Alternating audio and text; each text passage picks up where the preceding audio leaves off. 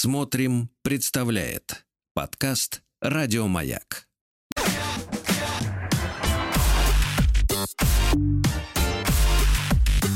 Сергей Стиллавин и его друзья на Маяке. Да, товарищи, доброе утро. Сегодня у нас среда. Здравствуй, Владик. Здравствуй, Сергунец. Да. Ну и, в общем-то, к, ко всем моим регалиям, которые вы периодически, Владик, угу. перечисляете, да? Да-да-да, конечно. В частности, главная регалия — это Сергунец, народный омбудсмен. Давайте, вы можете с сегодняшнего дня, вернее, уже со вчерашнего, называть меня одним из врагов Рейха. Прекрасно. А что потому что, потому что Инстаграм наконец-то решил избавиться от меня. Да ладно, вы что, да. Прям вот совсем целый аккаунт, понимаешь? А пока что, пока что, ну, во-первых, во-первых, целый, а во-вторых, товарищи, надо сообщить, что, значит, э, ну, я не понимаю их систему, так сказать, общения с неугодными, но пока э, мне доступно только сообщение о том, что, э, значит, э, идет какая-то проверка. А, проверяется. Пока она идет, э, никто не видит, ни я, ни вы не видите мой Инстаграм. Кто-то нажал. На вас, я почему об этом... Я, нет, нет, нет. Я вам скажу, почему я об этом, в принципе, говорю. Дело-то, в принципе, было бы пустяком, и я не страдаю этой интернет-зависимостью. Во время отпуска, например, два года назад, так. я вообще практически не сидел там и так, заходил на, да, на пару минут, смыслах. И я действительно отдыхал от этого всего. И не имею зависимости, но просто мне неудобно перед полу четвертью миллиона моих подписчиков, подписчиков, uh-huh. которые у меня образовались за годы деятельности. Которых вы приручили, а, вы, не... а мы отвечаем за тех, кого приручили. Да, но, к сожалению, понимаете, смысле. друзья, мы живем в реальности, когда, в принципе, нашу свободу слова контролируют они. Понимаете, да? да? К сожалению, так. И в этой связи хочется что сказать? Ну, во-первых, объяснить, почему э, произошло вот это выключение на так называемую проверку, да, которая любо... с большой вероятностью кончится ликвидацией аккаунта полностью. Просто последняя капля. Любопытно, что там да, было. Последние капли были две вещи. Я, э, во-первых, у меня на этой неделе забанили пост мой эмоциональный, скажем так. Моя эмоциональная, я же не политический обозреватель, uh-huh. я человек просто эмоциональный.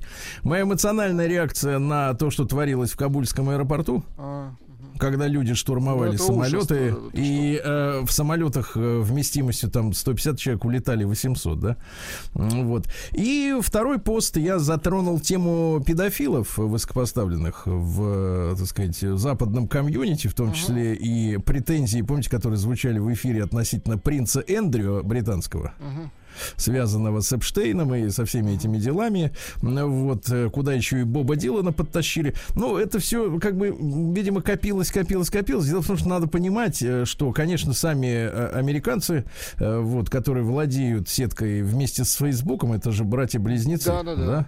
Вот, они, конечно, сами русскому языку не обучены. У них есть украинские, я так понимаю, наемники, которые, сидя, может быть, у себя дома, а может быть, э, на выгуле где-нибудь в Европе, э, занимаются перлюстрацией э, русского сегмента Инстаграма. Э, возможно, им очень не понравились мои намеки на то, что предательство афганских э, коллаборационистов, э, в принципе, намекает на то, что и с украинскими может произойти то же самое. Хотя я, опять же, эту тему не педалировал особенно, но, тем не менее, мой аккаунт э, пока что недоступен ни мне, ни вам. Вот, так что я повторил судьбу Захара Прилепина, э, значит, э, Старикова, э, вот, и других, так сказать, э, людей, которые находятся, ну, с моей точки зрения, по крайней мере, в публичном поле, на некой, неком подобии здоровой позиции.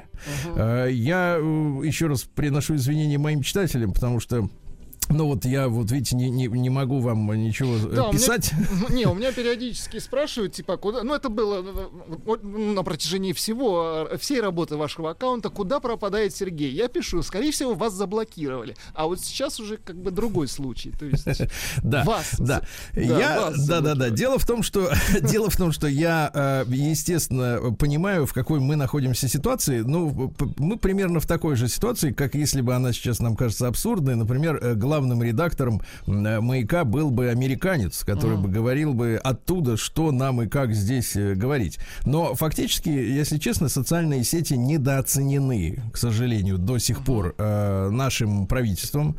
И э, мы многие вещи сделали за последние семь лет относительно какой-то независимости, да, прежде всего коммерческой, финансовой, mm-hmm. да, там еще товарной. Но э, мы понимаем, что э, независимость информационная, да, которая, э, в принципе, вот так вот может э, закончиться mm-hmm. в один момент э, в отношении людей, которые не, чем-то не устраивают э, ту администрацию заграничную, да, это приводит к мысли, что, конечно, друзья мои, надо наводить в этой сфере порядок. Uh-huh. Я не испытываю обиды. Я понимал, что, в принципе, работаю на другой площадке, на площадке, которая ну, вы же не ну, только является, на площадке. является, честно говоря, рассадником, ну, скажем так, э, э, гниения мозгов, потому что uh-huh. пропагандирует э, люксовый образ жизни в основном, да, uh-huh. среди тех, у кого нет денег даже на новые портки.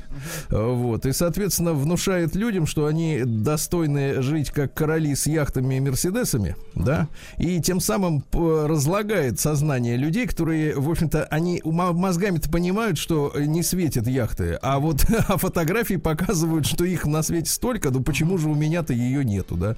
Но я был одним из немногих людей, кто в Инстаграме писал тексты. Там да, в основном да, да. же фотографии, тщеславие, реклама. Слушайте, но на самом деле в, в этом есть некий, некий, ну не то что плюс, но то, что вы нащупали некий, некий нерв, некую болевую точку, это сто процентов, понимаете? Ну это, это, это понятно. Это хорошо. Я это, долго я к ней могу... подбирался. Да, да, да, вы, вы, вы били, вас периодически, знаете, некие, я так понимаю, ваши посты банили. А ну, тут стирали, как... да. Да, да, да. А тут как бы да, вас... да, да. Но я со своей, со своей стороны могу сказать следующее, что как технический аккаунт я создал аккаунт Стилавин два, но ага. я, честно говоря, если честно, начинаю терять интерес к этой социальной ну, сети. Конечно, я понимаю, я понимаю, я понимаю, что, э, ну, в принципе, стереть аккаунт гораздо быстрее, чем его э, снова делать, да, ну, и это какая-то, получается, бессмысленная история, поэтому я, наверное, сконцентрируюсь, могу сказать, на своем аккаунте в Телеграме.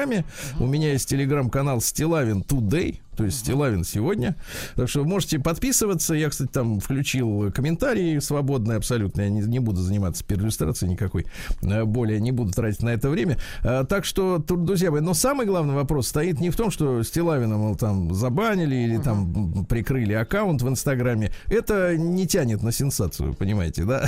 Вот. Но, а, но вот общий но вопрос, общий разговор о том, что а, у нас а, распространение информации контролируют иностранцы. Uh-huh. В социальных сетях, по крайней мере, да, это очень сильно, э, так сказать, э, ну вот э, для меня лично остро всплыло, да, а, а как бы, а для всех, для нас это по умолчанию, э, в общем-то, известие достаточно скверное. Ну, в общем, все, что я хотел об этом сказать, да. Не, не расстраивайтесь, расточаю. Значит, хорошие статьи были.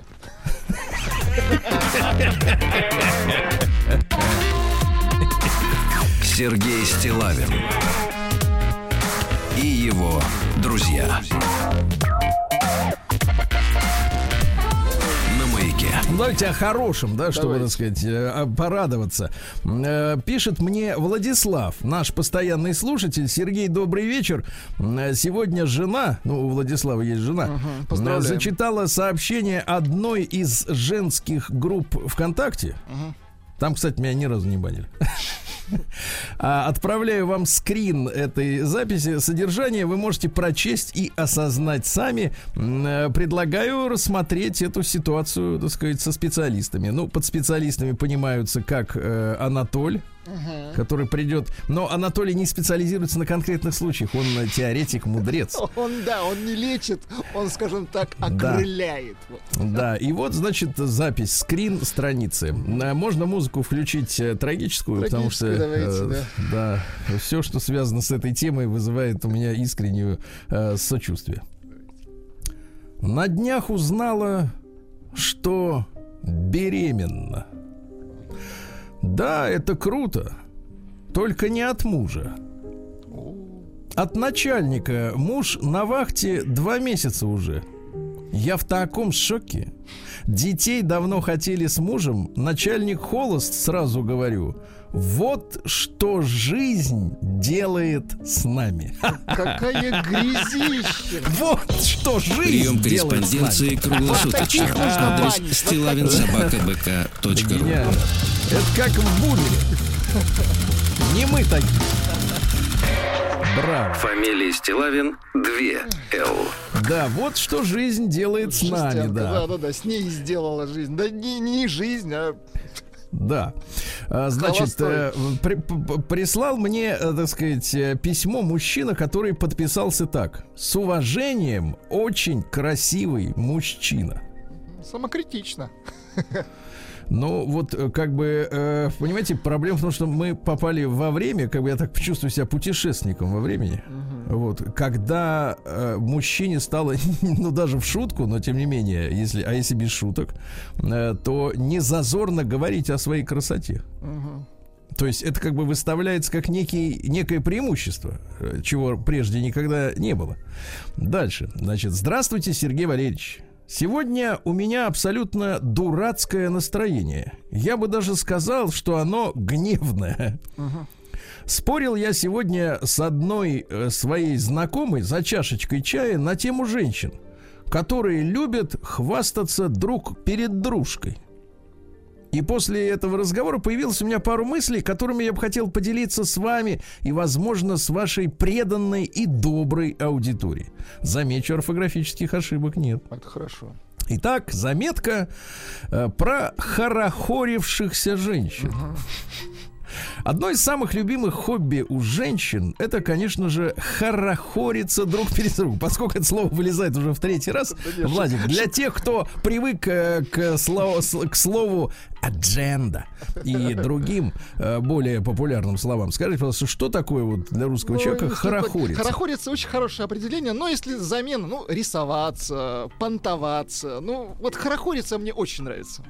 То есть мне почему-то представляется птица, которая вот так вот да, э, да, да. вибрирует хвостом. Когда голубь, собственно, призывает э, э, голубя девочку, он хорохорится. Он, он машет хо... филеем, да, он, да, своим. Он, он свой, понимаешь ли, свои перья, свои перья распушает, хорохорится. Да-да, но не раскрывая крыльев, блин. Так. О да, пишет очень красивый мужчина. Хлебом не корми, дай только рассказать подруге, как она тянет весь брак на своих плечах, или как она вдохновила своего мужа на создание бизнеса, или как сильно она любит своего ребенка. Угу. Не зашкалили низы? Ничего? Да, отличный звук, хороший. Ребенка. Дай бог такой звук Инстаграму, я вам так скажу. Немому теперь. Я был голосом этой сети. Такой низ Инстаграма, так. С самого дна зачерпнул низов. Давайте остановимся на последнем пункте подробнее. Итак, как она любит своего ребенка.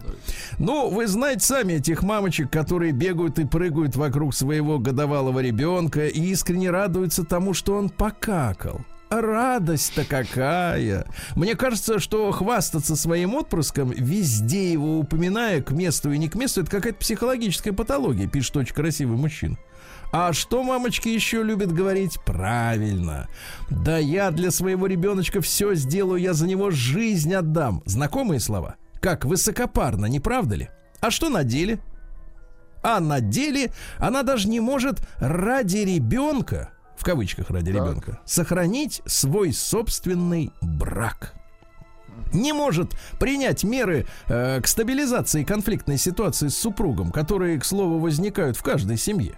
Не может ходить на компромисс, не может брать ответственность за принятие решений, даже несложных бытовых. Знаете почему? Потому что она не кухарка, не рабыня, не крепостная.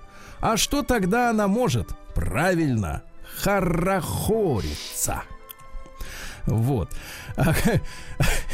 Ну, понятно, что не все поголовно такие, что вы начинаете сразу там гундеть. Конечно же, есть нитакуси, такое слово есть, нитакуся. Как, например, у тебя, мой дорогой читатель, это очень агрессивная тенденция, и статистика: в восемьдесят восемь процентов разводов в России по инициативе женщин подтверждает мои слова. Угу. Вы видели эту статистику? Инициаторами современных разводов, как пишет очень красивый мужчина, вот, восемьдесят восемь процентов заявлений подают женщины. Это очень интересные цифры. Надо их, кстати говоря, пробить, проверить, товарищи. Пробейте и проверьте. Если это так, то, конечно, это трагедия. Но почему так происходит? Почему, спрашивает очень красивый мужчина, отче мэ. О К М. Очень хорошо вы придумали, да. О Ч М. Да. Очень. О. О Ч К М. О К М. Да, О К М. Да. А почему женщины превратились в абсолютно инфантильных, ленивых и постоянно ноющих и на все жалующихся людей? А потому что вся социалка, все наше законодательство дает женщинам кучу преференций, а именно алименты, соцвыплаты, возможность забрать после развода ребенка себе, материнский капитал и куча еще всего. Видели где-нибудь отцовский капитал? А? Нет? Нет. Найн. Капитала нет, понятно. Добавьте сюда распространенную женскую манипуляцию. Мужчина должен, которую вбивают мальчикам тетеньки-воспитательницы с двух лет. И что мы получаем на выходе? Правильно, женщину двадцать первого века, которая не хочет ничего делать, а хочет получать все только лишь на основании того, что она женщина. Никогда таких низов не будет у Инстаграма. Никогда. Кстати, Жириновский тоже можно прочесть так же. Да, да, да. Жириновский. Нет, подождите, это, это уже пиар. А, да, да, да. Нет, погодите, так месяц завтра начнется. Хорошо. Тогда Жириновский можно бы сказал сейчас, мол, во всем виноваты коммуняки. И над ним бы все посмеялись. Но подождите, ведь в тысяча девятьсот семнадцатом году именно коммунисты дали женщинам права, сделали их полноправными членами общества. А в царской России разводов не было вообще. Ну, потому что нельзя было развестись. Иронично, не правда ли? Спасибо за внимание. С уважением, очень красивый мужчина. Ну, вот в принципе, путь. Все складно, кроме начала, конечно, странное. Очень красивый мужчина. А так все нормально. Ну, вообще, и конец такой же. Хорохорец. Вот-вот. Приемная нос. Народный омбудсмен Сергунец. Так, ну и сегодня мы возвращаемся к, нашей, к нашему проекту под названием «Стоп жмот». Угу. Или «Жмот-стоп». «Жмотостоп». Так. Да, когда мы с вами, друзья мои, будем чехвостить, э, так сказать, мужчин, которые ведут себя с женщиной не как мужчина. Угу. А как кто? А как жмот? Жмотостоп всея Руси. Да, Дарья мне написала. Давайте. Дарья. Имя сегодня редкое. Сергей, добрый день. У меня есть история для рубрики «Стоп жмот». Когда мне было восемнадцать, к сожалению, в письме не написано, когда. Когда это было? А хотелось бы знать, когда, конечно. Мы сделали нек- некие выводы. Так. Конечно, Дарья, конечно. Не забывайте указывать. Когда мне было восемнадцать, и я была очень скромной девочкой, я познакомилась с молодым человеком. Так. Для приватности назовем его Олегом. Неплохо. На первое свидание поехали гулять в парк. Все чинно-благородно. Он мне рассказал, что работает на заводе. Так. Олег, Олег, Олег был одет в бруки и рубашку и похвастался, что он так и на работу ходит. Очень гордился тем, что не выглядит как работяга. Так. Машина у него была Ауди. Угу. Какая-то старая, я бы сказала, года девяносто восьмого. Опять же, непонятно, когда происходили события. Если в девяносто девятом, то неплохо, да? Смотря, когда ей было восемнадцать, да, мы опять да. же возвращаемся. Мне он понравился, мы стали дружить. То есть нет, начали дружить. У него была своя квартира. И мы проводили много времени там. Да, даже почти никуда не ходили. Смотрели фильмы. Я на это не обращала внимания, пока однажды не подумала. Так, а так, теперь, так, внимание, так. Вопрос. А почему мы никуда не ходим? Тем более у нас есть машина. Да, почему? Вот ответ завтра в рубрике «Стоп жмот». Если у вас есть истории, присылайте, ребята, стилавин собака бэ ка точка ру. И обязательно пишите, когда вам было восемнадцать. Вот именно. День дяди Бастилии пустую прошел. восемьдесят лет со дня рождения. Ух ты, а ей уж восемьдесят. Разный, каждый день. На радио «Маяк». Что ж, товарищи, сегодня у нас восемнадцатое августа, день российского географа отмечается. Очень вот. Хорошо. Да, и Русское географическое общество поздравляем с праздником, да, день основания. Да, вы же контурные карты заполняли? На раз. И я тоже географ, все, мы все, все географы. Хорошо. День медицинского дозиметриста. То есть у него есть некий щуп с датчиком, угу. да? Хорошо. День открытия гелия. Вот скажите, пожалуйста, а почему вот люди начинают смешно разговаривать, когда из шарика дыхнут? Не знаю, что-то происходит с людьми. Да? Да. Это надо проверить. Дальше. В Америке придумали сегодня такой праздник. День смеющихся ангелов. Вы знаете, я поднял литературу. Так. Потому что как мог, конечно, проскочить, но нет, все-таки журналистское далекое прошлое заставляет копаться. Оказалось, что христианство рассматривает э, смех как одну из форм проявления агрессии. Да ладно. Помните, как? Что значит «да ладно»? Ты подумай башкой-то. Думаю, именно башкой. Так и есть. Агрессия, вот. Хорошо. Ты помнишь, как смеялся Борис Животное в «Людях в черных»? Ха-ха-ха-ха! Вот ужасно смеялся, понимаешь? Поэтому, по, по мнению, значит, э, людей сведущих, ангелы смеяться не могут, потому что они не агрессивны. Понятно? Угу. Так что американцы, они служат сатане. Сто процентов. Вот, вот угу. так, да. Вот тот смеется, как, как следует. Да. День таджикского врача сегодня отмечается. Ну, это наш с вами профессионал. Мы поздравим сегодня. Поздравим сегодня, приобнимем, да, халат, так сказать, подправим. День тайского ученого сегодня. Есть и такие. День фахитос. Фахитос, это кушайте, что такое? Кушайте ну. фахитос. Ну, такие тоненькие лепешки, на них какая-нибудь там фуфло, какой-нибудь лежит, какой там помидор. Фуфло, ну тогда кушаю, конечно. Да, да, да. А, праздник танца панэвритмии у болгар.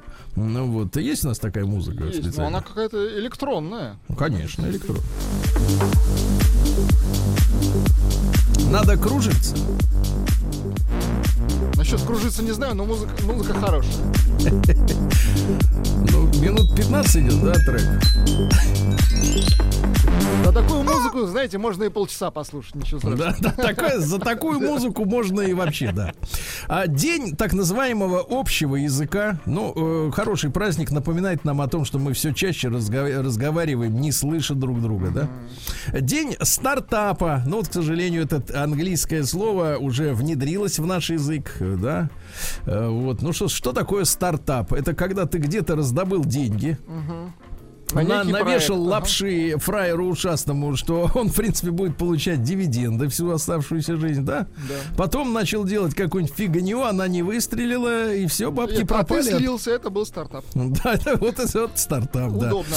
Дальше день противозачаточных таблеток. Ну, ну женских, да. имеется в виду, да, таблеток. День каталога для заказов по почте. Помните, как советские люди ценили каталоги Отто и да, прочее? Да, да. да, смотрели там на товары, которых ну, не было. Ну, интернет убил эти каталоги. Конечно, да. конечно. День интуитивной прозорливости. То есть, в принципе, ты... Это женская прозорливость. Да, но ты не понимаешь, почему, но почему-то тебе вот... Ты верь, главное, да. Не хочется до чего-то. День плохих стихов сегодня. Я нашел, например, стихи а хорошие. Мне кажется, их долго-то искать не нужно. Нет, нет, я нашел хорошие из плохих. В России лучше нет пока Рос, Росагроэкспорта сырка. Хороший каждый день. Да. Да. Ну и точку мы поставим, сказав, что сегодня, Владик, день топора. Никого не призываем. Угу. Вот. Международный день вина Пино Нуар. Ну, это... Поздравляем, это в пятницу, да, будете отмечать. Да, ну, некоторые говорят, среда маленькая пятница. Нет, ну, доктор, да. Да, и Евстигней Житник сегодня. Сегодня полагалось замесить ячменный хлеб из первого на молото. А поговорка такая: день прозевал, урожай потерял. Ясно, вот так все. Ну, ладно. В тысяча шестьсот восемьдесят пятом Брук Тейлор родился. Это английский математик, вывел общую теорему о разложении функции в степенной ряд. Значит, время свободное было. Да не, молодец, конечно. Определил центр качания маятника. Естественно, в поле не работал, это чувствуется. Слушайте, а вот как бы вы определили центр качания маятника? Он где? Мне, в принципе, кажется, вот, вот львом идет, понятно, что он внизу. Ну, где потяжелее, согласен. А то есть от, от, от амплитуды зависит, по-вашему, вес этого маятника. Понятно. Вес, то есть повыше вес... забрался, полегчало. Хорошо. А в тысяча шестьсот девяносто третьем близ Архангельска на острове Соломбала, бывал там, на Северной Двине, началось строительство первой в России судостроительной верфи. Угу. Вот хорошо. Да. А в тысяча семьсот сорок третьем Джек Бротон сформулировал первые правила боксерских поединков. Вот. Он придумал потом еще и боксерские перчатки. То есть угу. сначала он три раза победил на чемпионатах Англии, бил всех куда подряд, угу. да? Потом... А потом говорит, а теперь давайте правила сделаем. Когда нос это... ему исправили, он говорит, а давайте перчатки придумаем. Чего вот так вот? Да, мне, не, мне напоминает это современную международную политику, да, что типа тот, кто самый сильный, придумывает правила. В тысяча семьсот пятидесятом Антонио Сальери, ну, ваш любимец, я так понимаю, в паре Моцарта и Сальери, да? Ну, его... это легенда про Моцарта и Сальери. Ну, ну конечно, они вообще не были знакомы, конечно. Я согласен. Вот, да, учениками... Сальери, Сальери вообще не было. Да, Сальери-то, кстати говоря, Моцартом не ограничился. Он потом так. перебежал на Бетховена, а, потом Шуберт... всех валил. Нет, ну эти выжили, но Бетховен оглох. Да, или Бах оглох. Бах оглох. Вот. А Бетховен тоже, кстати, да. Давай чуть-чуть послушаем. А Вагнер вообще подлец. Ну, это не везде.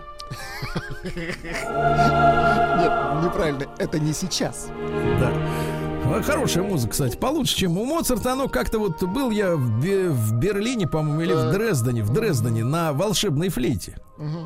Это последнее произведение Моцарта. Ну, вы знаете, конечно, там это дерево пело, вы представляете? Дерево пело. Ну, это, видите, он же музыку ему там придумывал. Дупло, дерево... про... Про... дупло про... это да. другое, все, стоп. Нет, нет, нет, это, я вам точно говорю, оттуда, оттуда и пели. Там дерево не Моцарт придумал, да. Моцарт музыку к дереву придумал. Бросьте, в тысяча семьсот восемьдесят седьмом в Петербурге состоялась первая в истории России рабочая демонстрация. Еще раз, в тысяча семьсот восемьдесят седьмом четыреста строителей понесли Екатерине второй жалобу на своего работодателя Долгова, ну и фамилия uh-huh. говорящая, да, задолжал рабочим денег. Uh-huh. В тысяча восемьсот двадцать четвёртом Пьер Эмиль Мартен, французский металлург, ну все вы знаете, печи. Мартеновскую печь, uh-huh. ее нельзя затушить, Владик. Нет, ее затушить можно, просто потом придется новую строить, строить новую. Да-да-да, вообще температура там приличная, тысяча семьсот градусов внутри, представляете? Да. Mm-hmm. Такая вот история. Да, что же интересного еще сегодня произошло? В тысяча восемьсот сорок пятом по инициативе адмирала Федора Петровича Литки в Петербурге учреждено Русское географическое общество, вот с которым еще мы уже с этим поздравляем. поздравляем, да. А в тысяча восемьсот пятьдесят первом Александр Григорьевич Булыгин, это наш министр внутренних дел России, в тысяча девятьсот пятом году, ну вот пришлось ему разбираться с революцией, с первой русской, да, и как раз э, существовала такая булыгинская, э, булыгинский проект Конституции, который не прошел, вот, не, не прошел, да, вот, интересно, что э, с тысяча девятьсот шестнадцатом году, с шестнадцатого года, то есть ненадолго совсем, он стал э, обладателем титула обершенк двора, uh-huh. а это, обер, это обершенк это хранитель вин. Да-да-да. Дело в том, что морячки-то и э, солдатики, они, знаете, э, это самое, э, весь Зимний дворец в октябре семнадцатого плавал в вине, потому что люди туда ворвались, их не статуи интересовали, не картины, конечно. А погреба. Да, погреба. Ну вот, до Петра Первого, кстати, должность называлась Кравчий. Вы слышали, наверное, да, Кравчий. Кравченко, вот опять же оттуда же, да. Вот, а Обершенк, это, ну, поскольку Петр Первый сюда немчуры нагнал, они все стали называть по-немецки. И вот хранитель вина. Uh-huh. Так вот, смотрите, а обершенку подчинялись мундшенки. Это заведующие непосредственно отдельными винными погребами. Да, дальше кофешенки, это ответственные за кофе и чай. Интересно, тафельдекеры, да? Это сервировщики стола, uh-huh. кондитеры, келлермайстеры, uh-huh. это ключники, ключница, келлермайстер водку делала. Uh-huh. Вот это так, смотрители, смотрители погребов, ну, вот. Но недолго, к сожалению, да, его, соответственно, после февраля уже убрали тысяча девятьсот семнадцатого года. В этот день, в тысяча восемьсот пятьдесят девятом, француз Жан Бланден первым перешел по канату через Ниагарский водопад, держа на своих плечах запасного акропата. Ничего себе. Да-да-да. Ну, так-то поодиночке ходили и до этого, вы понимаете, да. Вот. В тысяча восемьсот девяностом Вальтер Функ родился. Это нацистский экономист, президент Райхсбанка с тридцать девятого года. Вот он сразу вступил в партию Гитлера, как только она, значит, была организована. Дядя его пианист, любимый, кстати, ученик Листа. Представляешь, вот кого как вырастил? Так, дядя пианист, а он Нет, куда... Лист, а пианист это другое, да. Ну вот, дядя Лист. Вот. Активно участвовал, кстати, в разработке плана нападения на СССР, в программах уничтожения евреев. Да. Именно он в сороковом году отказал евреям в праве на деньги, которые у них хранились в банках. Вы знаете, сейчас в Польше скандал, потому что поляки говорят, э, право на возвращение отня, отнятых у евреев э, и вообще у кого-то ценностей исчезает через тридцать лет. Я смотрю, поляки-то хорохорятся. Поляки, да, во- вовсю хорохорятся. Но этот человек, конечно, функ, да, можно говорить, нацистский экономист и так далее, но мы же понимаем, что, например, финансированием избирательной кампании Гитлера тридцать третьего года занимался Банк Англии. Вот, так что тут все как бы достаточно понятно. В тысяча девятисотом году в этот день русский инженер Константин Перский э, предложил слово «телевидение». Он на парижской выставке выступил с докладом «Телевидение как электрическое кино». И во Франции это слово подхватили, там появилось телевизион, uh-huh. вот это, да. А у нас оно как бы вот репатриировалось только в тридцатые годы, uh-huh. да. А сегодня у нас что интересного еще произошло? В тысяча девятьсот четвёртом Макс Фактор-младший родился, американский парфюмер, опять же, польского происхождения. Вообще, папаша у него Максимилиан Абрамович Факторович. Ну, понятно. А это говорит, а я Фактор. Ну, вот. Ну, чем он занимался-то? Ну, в принципе, кремы там, эти ну, шампуни. Понятно, да. Ну, все, да. Вот. А в тысяча девятьсот восемнадцатом году родился Александр Николаевич Шелепин. Это партийный деятель. Он одно время возглавлял комсомол, еще при Сталине стал возглавлять. Вот. И за- занимался, кстати, отправкой на Целину сотен тысяч добровольцев комсомольцев. Комсомольцы, добровольцы. Да. Вот. Но мы понимаем, что это была операция прикрытия строительства Байконура. Байконура, да, uh-huh. потому что надо было объяснить, куда столько всего едет. Ну вот, а когда едут миллионы, то в принципе можно среди этих миллионов затерять и пару, пару тысяч специалистов кос- космической отрасли, да. В шестьдесят четвёртом году он был участником заговора с целью смещения Хрущева с его посту. Uh-huh. То есть, когда Хрущев из отпуска приехал на работу, ему говорят, а мы против. Мы, мы не узнаем против. вас, да. Да, да, да. А уже Леонид Ильич его отправил работать в профсоюзы. Да. И, значит, а почему Леонид Ильич говорит? А потому что товарищ Шелепин проявляет ложный демократизм. Ложно, интересно. Да, да, да. Он ездил отдыхать не, в пар... не на партийную дачу, а в обычный санаторий, питался вместе с обычными людьми, а человек такого уровня не может питаться с обычными людьми. Он может отравиться. День дяди Бастилии пустую прошел. восемьдесят лет со дня рождения. Ух ты, а ей уж восемьдесят. Разный, каждый день. Радио Маяк. А что ж, друзья мои, сегодня у нас восемнадцатое августа. Сегодня мы отмечаем столетие со дня рождения Лидии Владимировны Литвяк. Это легендарная советская летчица и самый результативный женщина-пилот Второй мировой войны. Она угу. погибла в сорок третьем году, то есть ей было всего двадцать два года, девочки. Угу. Вот. Она впервые самостоятельно поднялась в воздух в пятнадцать лет. Вот.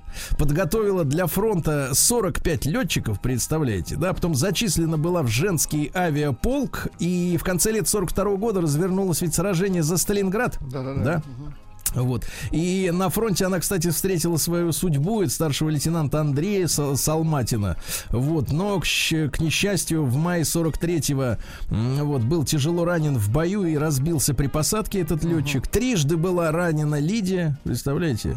Однажды она посадила свой подбитый истребитель на вражеской территории, но летчики-штурмовики огнем своих самолетов отогнали гитлеровцев, которые пытались ее взять в плен, а один приземлился рядом и ее спас, представляешь?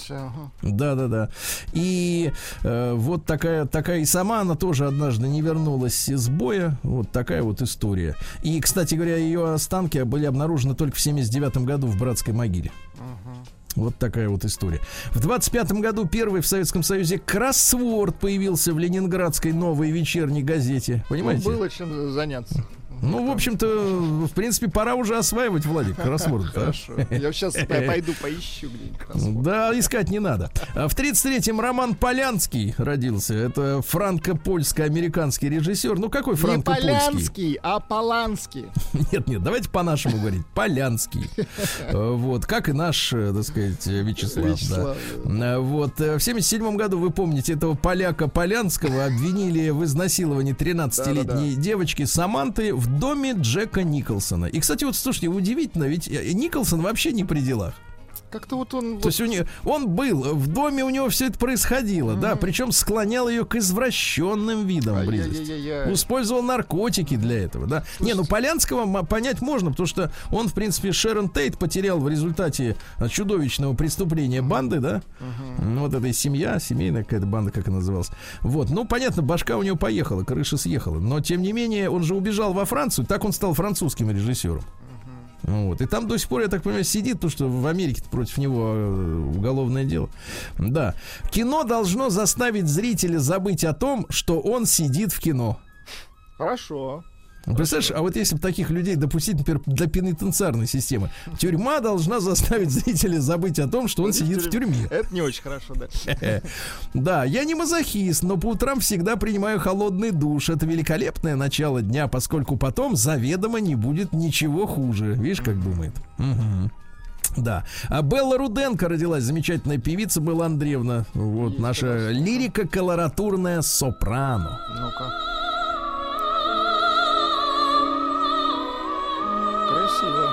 Очень красиво. Даже вы, даже вы, человек далекий от музыки, понимаете. Да, в тридцать шестом году родился рыжий Роберт Редфорд, американский киноактер, да.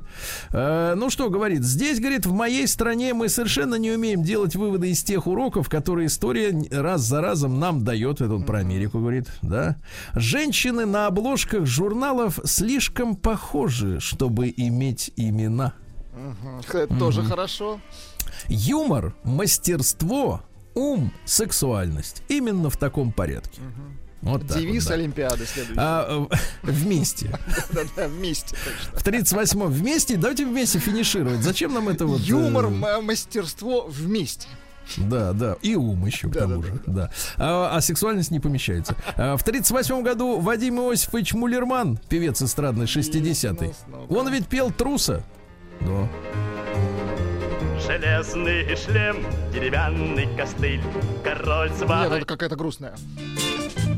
Я ищу Анюту, вот на тропинках сада, бегает повсюду, нету с нею слада. Прекрасно. А в сорок пятом Владимир Мигуля, замечательный композитор и певец. Давайте, да.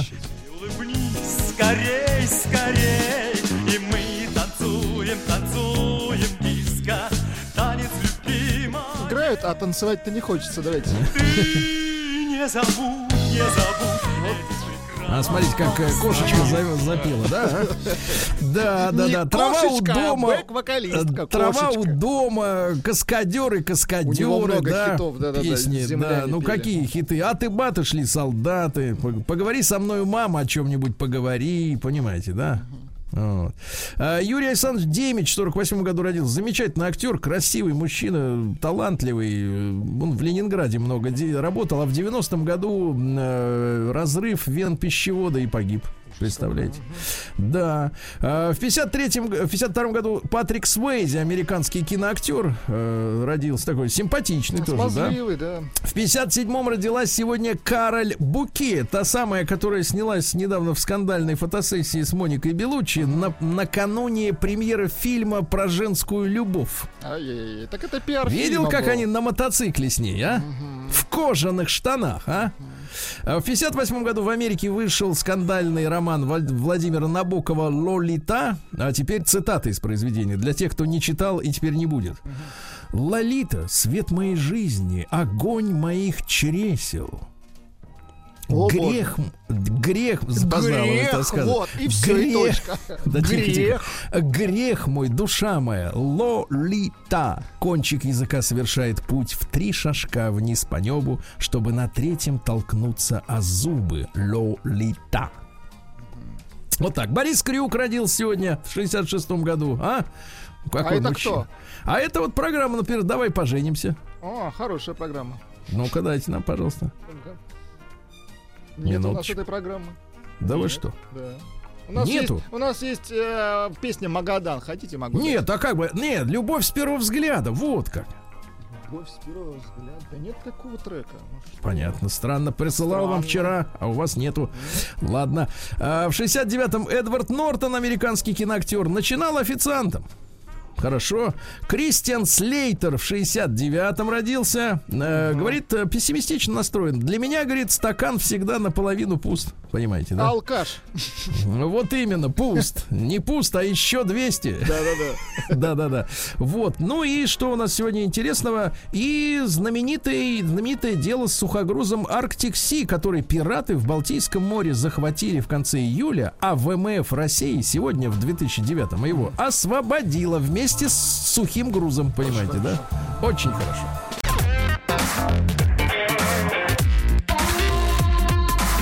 Сергей Стиллавин и его друзья. Ну что ж, друзья мои, по музыке мы понимаем, что любитель саксофонов Владуля на работе. Марио Бьонди итальянец пел для вас. Но не по-итальянски пел-то. Не по-итальянски, да. К сожалению, да, английский. Друзья мои, сегодня в столице жарко, двадцать девять. После обеда дожди начнутся сильные. Так, так. А в Омске сухо, плюс двадцать семь. Сухой Омск, понимаешь?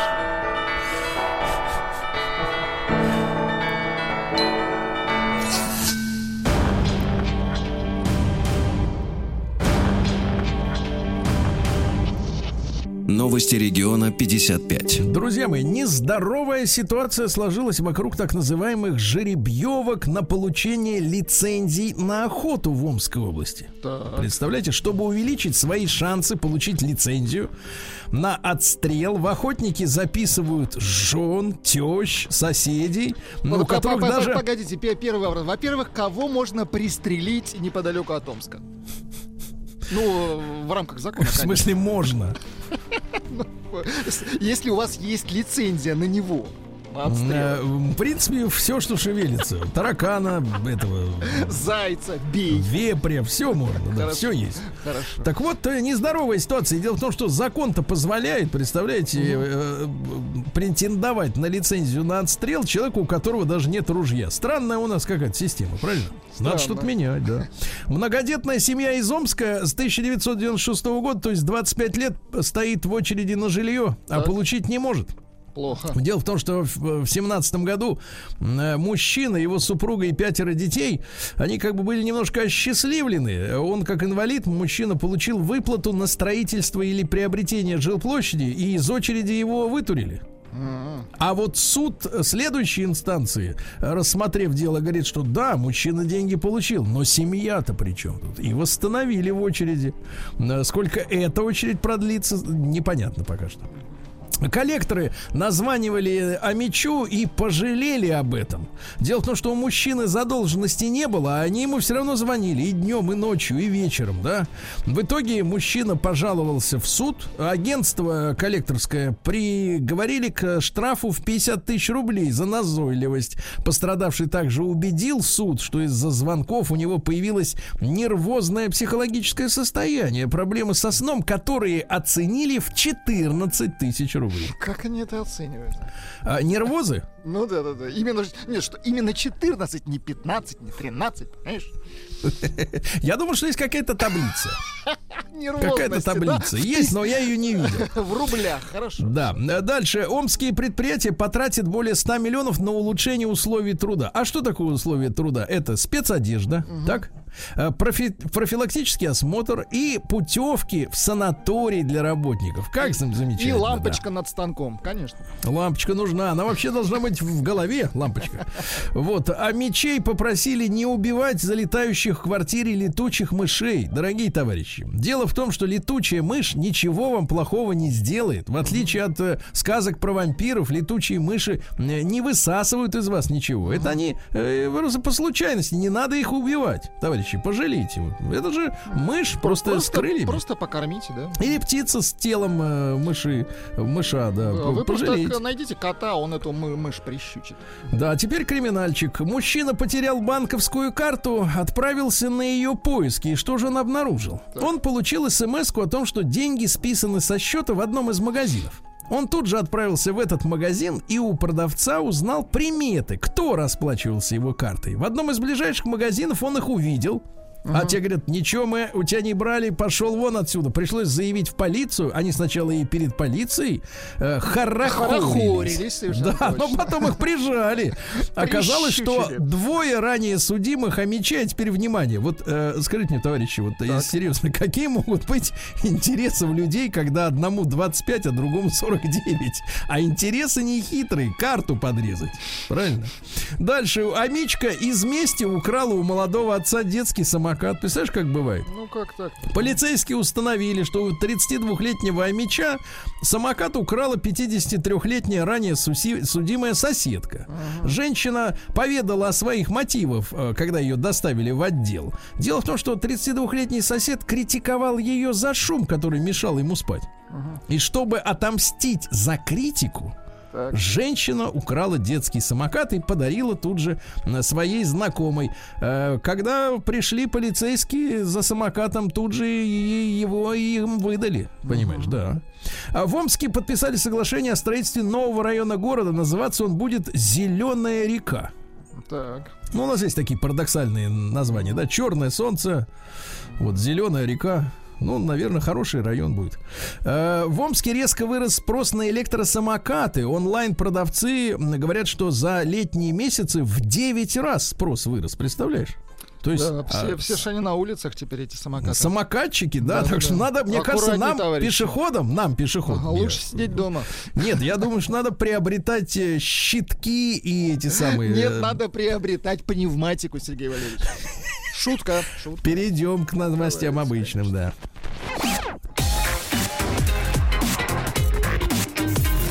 Сергей Стиллавин и его друзья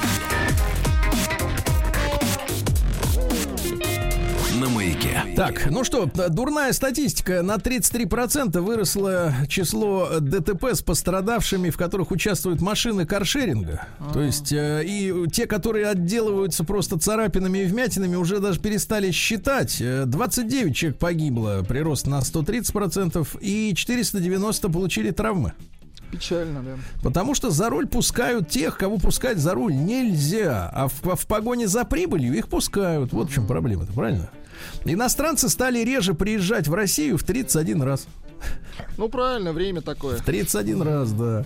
В Тюменской области в тридцатиградусную жару выпал град. Вы представляете, какой кошмар, а? Да, девочка прекрасная, москвичка Алиса Теплякова, помните, я о ней рассказывал, в восемь лет сдала ЕГЭ. Да-да-да, умница. А ее не взяли в МГУ на бюджет. Это вы как так-то? Это что вы делаете-то? Что за произвол? Вот именно, даешь девочку пересдать экзамены на бюджет, и да. зачислить девочку. Дальше интересный конфликт между Wildberries и Визой и Мастеркардом. Дело в том, что Wildberries установила пониженные цены на свои товары, если люди оплачивают Сберпэем, Миром или системой быстрых платежей, mm-hmm. а Виза возмущается и говорит, это вредит потребителю. То есть потребителю вредит то, что он может купить дешевле. Это гениальная логика. Почувствовали, что теряют, да. Ага. А там оборот, знаешь, я поднял цифры, четыреста тридцать семь ярдов в год. Ну, конечно. А с этого два процента и, понимаешь, представляешь, сколько? А, пенсионер не дождался вознаграждения за найденный самокат и пропил его. Так, понятно. А, умер крестный отец Судоку Макикадзи. Жалко. Он создал головоломку с числами, суть которой в том, чтобы разместить числа от одного до девяти в строках, столбцах и блоках квадрата, не повторяясь, да? Ну, я думаю, что Судоку это следующее. Да мы росли на Судоку, ну что вы, да, вы что, да, не да, помните? Да. Вот, Хабиб заключит рекламный контракт на полмиллиарда рублей. Будет рекламировать энергетические напитки, да. А, его, а деньги его делают все лучше и лучше. Да-да-да, и это замечательно. А в это же время, вот мне кажется, по лезвию уже начал ходить наш Моргенштерн. Он заявил, что бойцы ММА остановили остановились в развитии на уровне десять-одиннадцатилетнего ребенка. А я смотрю, он больше не хочет записывать пластинок и треков, хочет уйти красиво вот так вот на взлете. Да-да-да. Байкал и Байден вошли в список редких имен у новорожденных. Но психоз-то продолжается, да, у родителей. Значит, также имена какие у нас? Смотрите, Космос, это хорошее имя, Космос, это космическая сфера. Ну ты просто Космос. Он да, говорит, ты я просто... я, а, я есть космос. Космос, ты просто космос. Или, например, Байден, ты просто космос. Да, примерно так. Лоза Юрий Эдуардович заявил, что обеднел из-за коронавируса, нет концертов. Беда. Московский суд оштрафовал Google еще на десять миллионов рублей, а ему хоть бы хны. Деньги есть, хорошо. Да, ростовские врачи, вот настоящие профессионалы, спасли зрение ребенку, которому крыса ткнула носом в глаз, тварь. Ты представляешь? Тварь какая. Спасли, да. Да. Дальше. Тульский пряник устроился на работу в эм че эс, но злые языки шутят, что теперь должен быть на работу по труду устроен этот самый. Плетка, плеть. Плетка, да. Потом, да, да, потом да, гармонь, балалайка тоже устроится. Да. Почти восемьдесят процентов россиян выступили за возрождение комсомола. Ты представляешь? Да ладно. восемьдесят процентов хотят комсомол вернуть. Россиян, да, это вот хорошая тема дня. А очень хорошая тема дня. Какой комсомол нам нужен? Да, да, да, да. Да, семьдесят процентов россиян поддерживают развитие велоинфраструктуры. Вот это тоже небывальщина, смотрите. шестьдесят один процент ответили, когда их спросили, что если бы в городе появилось больше велодорожек, они бы стали ездить на велосипедах, то есть не ездят, потому что негде. А сорок четыре процента, это фантастика, братишка, делали бы это до даже зимой, ты слышишь, делали бы это даже, слушайте, какие у нас все-таки фантазеры, да, вот такие брякнуть что-нибудь, да, не подумав. Ну ладно, перейдем к науке.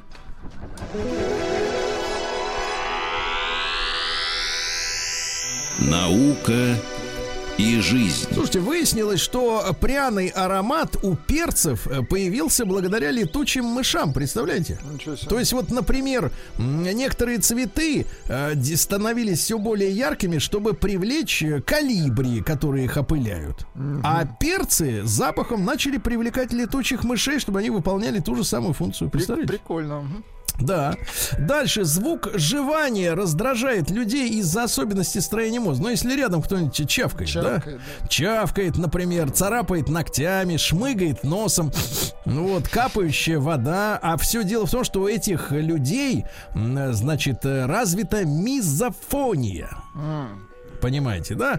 У них сверхчувствительная связь между слуховой зоной коры и моторной области, связанные за движение лицевых мышц. И uh-huh. то есть, если они рядом слышат, как кто-нибудь сморкается, они начинают волноваться. И они думают, что это у них происходит. Чувствуют. Дальше. Канадские ученые обнаружили необычные способы охоты белых медведей. Было принято думать, что они только могут рукой завалить, да, или кусить. А оказывается, белые медведи научились использовать камни и глыбы льда, чтобы метать их в этих жертвах. Круто, круто. Да, молодцы. Им бы туда пингвинов бы, конечно. Нет, им бы туда ружья. Да. Нутрициолог, это человек по питанию, значит, специалист, назвала продукты, которые вызывают зависимость. Ну, с сахаром вы все понимаете, да, с сахаром.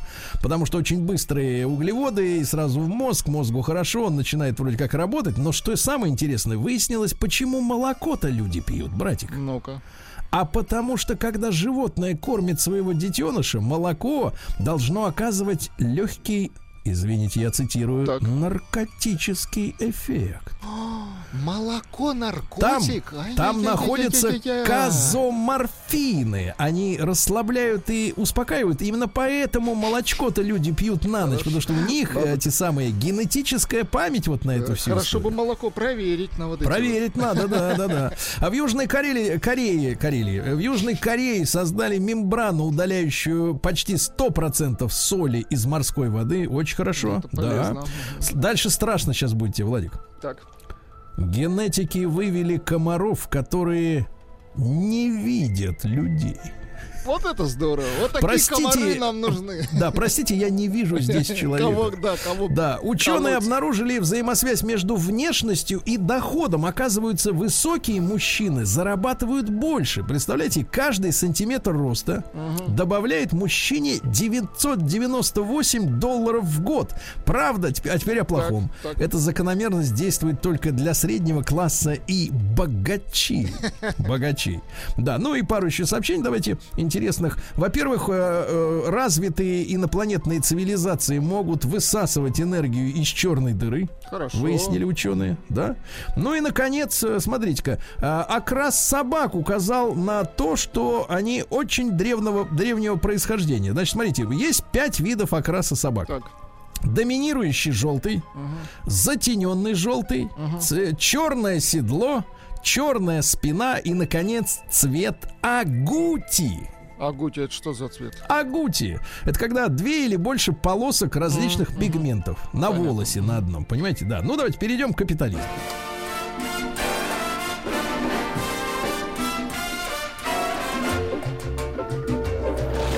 Новости капитализма. Вот в чем передовая страна Швейцарии? А вот в чем. В Швейцарии установили мировой рекорд по вычислению числа пи после запятой. Отлично. шестьдесят три триллиона цифр после запятой удалось собрать швейцарским ученым. Это на тринадцать триллионов больше предыдущего рекорда. А ведь рекорда. Они за это деньги получают. Да. Ну, здорово. А, значит, в Афганистане заявили, что Афганистан больше не станет производить наркотики. В ответ на это американцы сказали, что прекращают поставлять в Афганистан доллары. А вы видите связь? Они перестают Прям, делать мне наркотики. Кажется, прямая. А, эти, мне да, кажется, да, да. а не за что перечислять. Конечно, не за что. Да, в Великобритании число направлений к психиатрам достигло рекорда. триста тысяч человек за последний год направлены к психиатрам, потому что у них психозы, вы представляете? Mm-hmm. Дальше. Э, бывший жених, над бывшим женихом Дж, Джей Ло, Дженнифер Лопес. Пишут, что Издева... надо покупать афганское молоко теперь, извините. Да, да, я понимаю. Издеваются из-за того, что она перебежала к Бену Аффлеку. Ему заказывают пиццу с курицей. Mm. Дело в том, что цыпленок на английском языке — это трусливый человек, который никак не мог решиться сделать предложение. Да. А мужчина отомстил укуса... укусившей его ядовитой змее и закусал ее до смерти. Произошло Молодец. это в Индии, в Индии, да-да-да. А девушка не захотела расстаться со своим любимым котом и сделала после смерти питомца чучело. Вы понимаете, да. Понимаю. Жена призрака Майкла Джексона обвинила мужа в отсутствии секса. Теперь гениально, включите страшную космическую давайте, музыку. Давайте. Считающая себя женой призрака Майкла Джексона медиум Кэтлин Робертс из США, значит, обвинила мужа, то есть Майкла Джексона, uh-huh. в отсутствии секса и в том, что все, чего хочет Джексон, это есть печенье.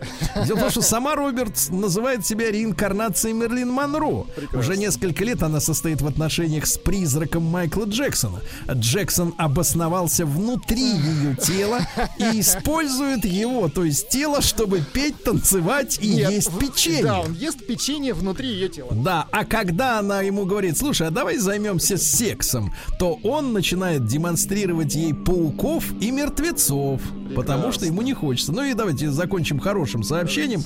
Вот из Америки. В Америке полицейские нашли украденную лошадь в спальне у американца. А? Как вам такая вещь?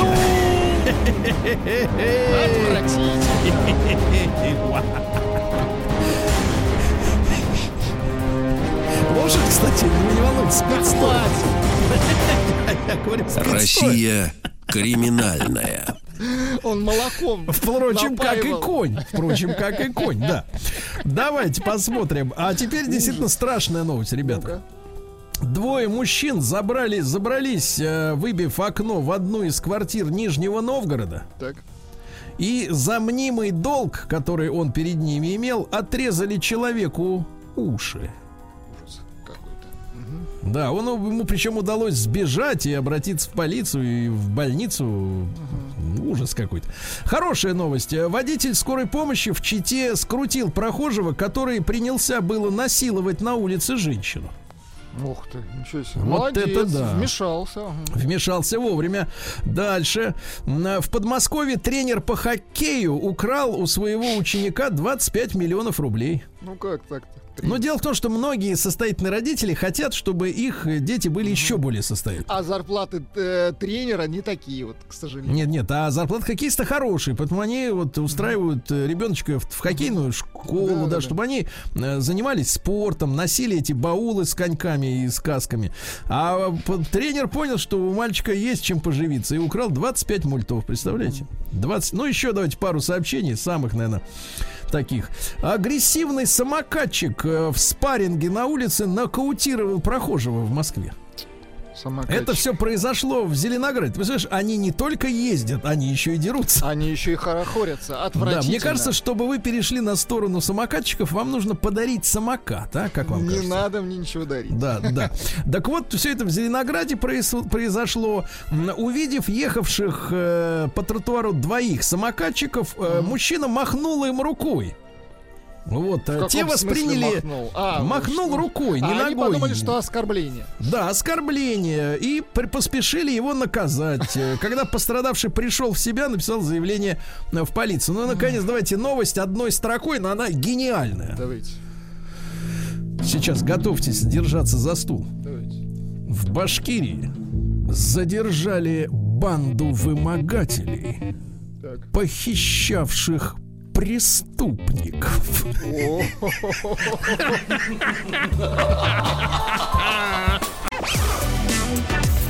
Сергей Стиллавин и его друзья на Маяке.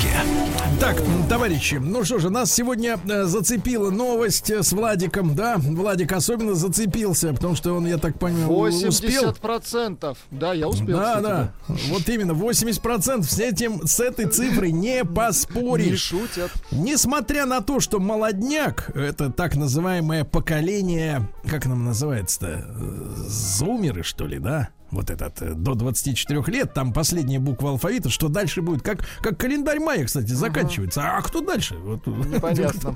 Искусственный или все... интеллект дальше будет уже. Или стоп-машина, да. Так вот, вот эти зумеры, они в основном, две трети из них против. Угу. А о чем мы с Владиком говорим? А мы говорим о том, что действительно семьдесят девять процентов жителей России проведен опрос э, в ЦИОМом, да, вот, э, сог, согласны с тем, что нужна организация, подобная комсомолу. Ага. Кому комсомолу? Ну... Эх. Да.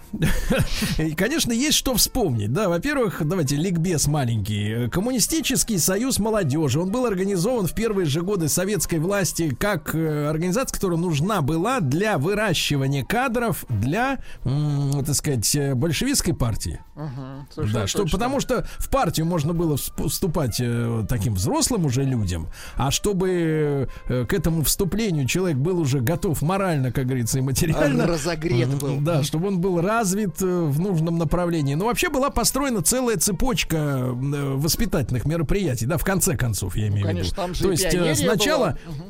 Сначала по умолчанию ты становился октябренком, uh-huh. э, затем пионером, э, кто-то, кто хорошо учился в третьем классе, кто похуже в четвертом, да, uh-huh. вот, ну и, соответственно, э, потом уже в комсомол принимали в восьмом, по-моему, да, но, но в комсомол уже принимали не всех, потому что в пионерах были все, а в комсомол уже надо было как-то вот, как-то заслужить, что ли, доверие коллектива, ну, в общем, гадину и всякую, да, не под, принимали. Подлецов хули... не брали, да. Uh-huh. Хулиганы не были комсомольцами, вот. Но, конечно, мы с Владиком застали уже, ну, к сожалению, вот, ну, наши годы, когда мы могли бы... Вы, кстати, были комсомольцем? Я да? был, да, я вот, застал. Видите, когда вы такой, как вы, то вас уже взяли, понимаете, да, уже время изменилось, к сожалению, да, уже начали брать всякую шушу.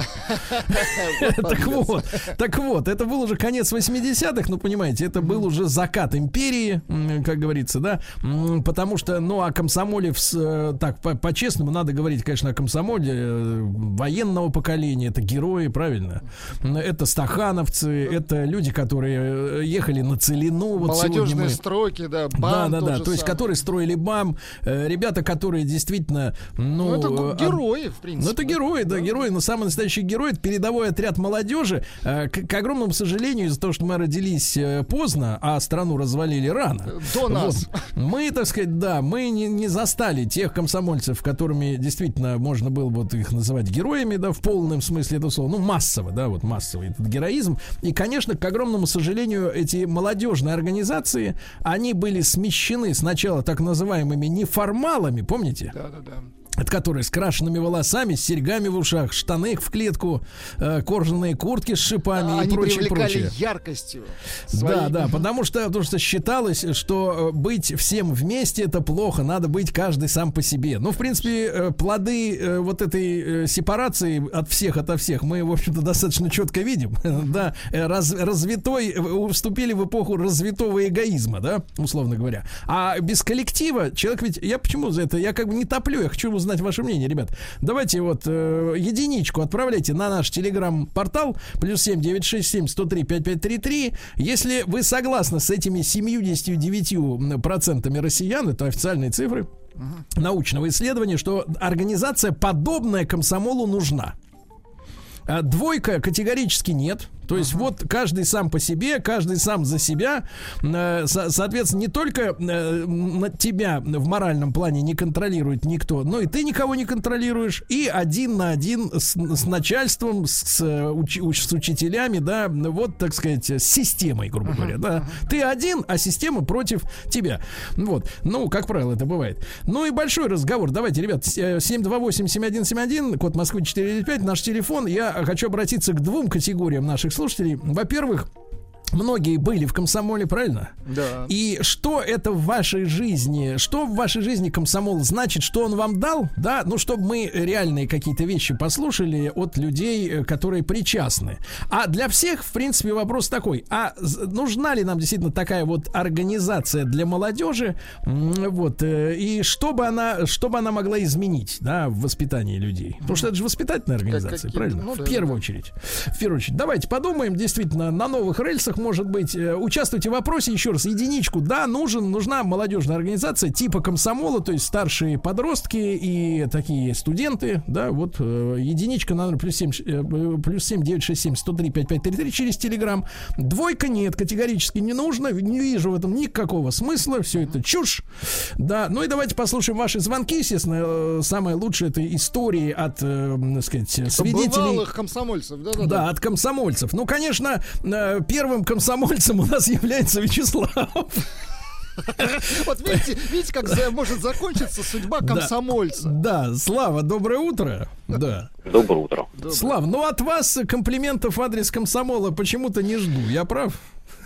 Вы абсолютно прав, потому что, во-первых, я профессиональный комсомольский работник, поэтому там то, что вы, вот мне странно, может быть, вы просто, Сергей, стали совсем уже старый, потому так. что вот я посто...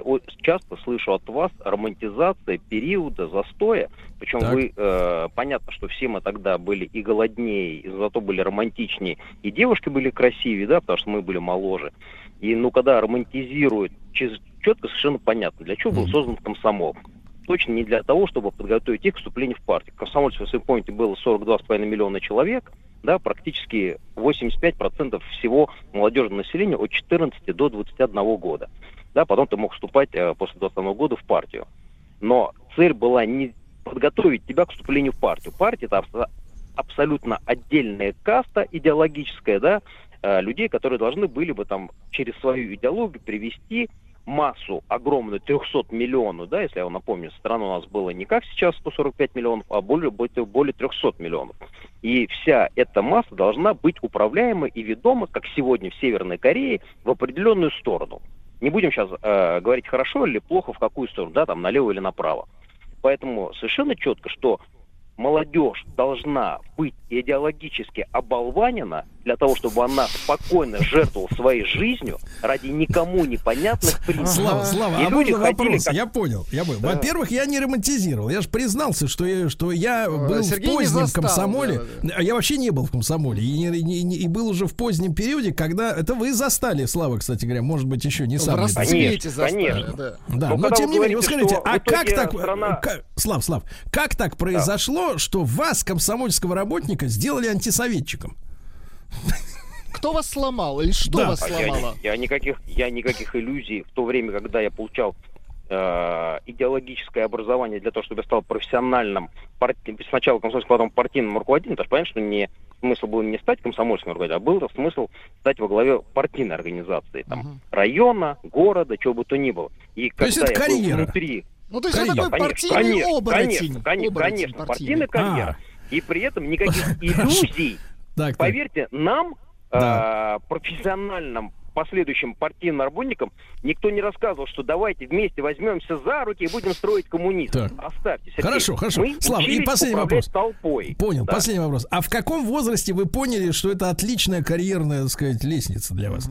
В армии. В армии. Четко, совершенно в армии. На втором году службы я понял, что пора бы, наверное, менять мне для себя свою карьеру, и я четко поставил себе цель поступать в идеологический вуз, не в технический, не да. в Бауманку, а именно в идеологический вуз, чтобы баранами управлять. Так, ладно, все, Слава. Хорошо, я понимаю, так сказать. Вот видите, как, значит, все-таки причина в глубине, но, значит, я так, давайте так, путь, путь этого самого карьериста, да, получается. Путь воина, да. Путь карьериста и кровососа. Вот. Но я думаю, что не все ж такие были. Были ж, я говорю, что общественная организация... Абсолютно не все, конечно. Давайте вот Эльвиру послушаем. Может быть, она была, есть теплая, такая слабая теплица надежда, что не такой была, как Слава. Да, Эльвир, доброе утро. Здравствуйте. Ну, во-первых, в комсомол принимали в седьмом классе. Так. И я, значит, ну, в числе, значит, кандидатов в комсомол. Вечером это было после учебы. Пришли, значит, из комитета комсомола нашего района. И мне задали вопрос. Скажите, пожалуйста, а кто руководитель комсомола в вашей школе? Я говорю, я не знаю. Меня не приняли. Вот, правильно. Я когда выходила угу. э, из э, вот этого помещения классного, да, я так. сказала, говорю, извините, но, значит, такой руководитель комсомола, что его не знают в нашей школе, поэтому, наверное, не я виновата, наверное... Ну, хорошо. Так, Эльвира, это понятно, личная, так сказать, боль, э, так сказать... Нет, да, совершенно не боль. Нет, Я, нет Эльвир, но вы скажите, а зачем он был вам? Вы туда зачем пошли? Потому что всем после пионерии в комсомол. Но я же ведь все а, равно потому что всем. Ком... Я вступила в комсомол уже когда пошла на работу. Мне это просто было надо, так. необходимо. Меня, значит, устраивали в прокуратуру работать. Так. И мне сказали, что если вы не комсомолка, так. то через вступите где-нибудь, значит, поработайте, вступите в комсомол, а потом приходите, мы вас возьмем, посмотрели. Не брали на работу, понятно, не брали на работу. Да, хорошо, хорошо. Итак, это такой карьерный, скажем так, ограничитель, да? Вот опять нашли карьериста, смотри, Владик, а? Ты посмотри, ну а есть романтики-то, давайте Артема послушаем, он из Новосибирска. Артем, доброе утро, добрый день. Доброе утро, друзья мои. Так. Вы знаете, вот о, хочу сказать, вот сейчас слушал Вячеслава вашего постоянного, так. ну так. прямо ну, тошнотворно вот это. Не все. Нашего, конечно, а вашего. Не нашего, это да. вашего, он с той стороны приемника находится. Вот я баранами управлять. Да-да-да, а мы ему дадим, давайте, а давайте, друг мой, мы ему наш ответ народный. Артем, вы были комсомольцем? А давайте, комсомол в первую очередь не коммуняк воспитывал, как он считает якобы, он патриотов воспитывал. И то, что сейчас у нас происходит с молодежью, вот, вот такие, как Вячеслав-то точно на амбразуру, как матросов, не падают. сто процентов. Это мы точно уже победим. Да, в общем-то, да.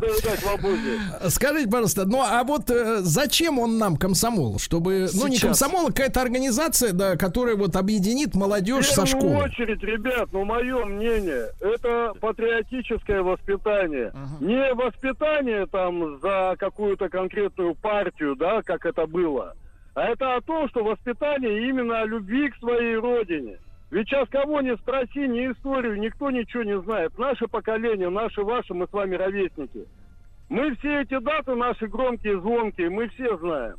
А yeah. эти сейчас растут, не все, за всех молодежь не буду говорить, но большинство своем. Ну, отбитые, отбитые, надо. Отбитые, нам такое, отбитые, надо. отбитые. Хорошо, хорошо. Ну вот прозвучал, наконец, фу, наконец, зеленый росток романтизма, да, пробился сквозь эту тлеющую, uh-huh. так сказать, вот карьерную, так сказать, как бы скалу.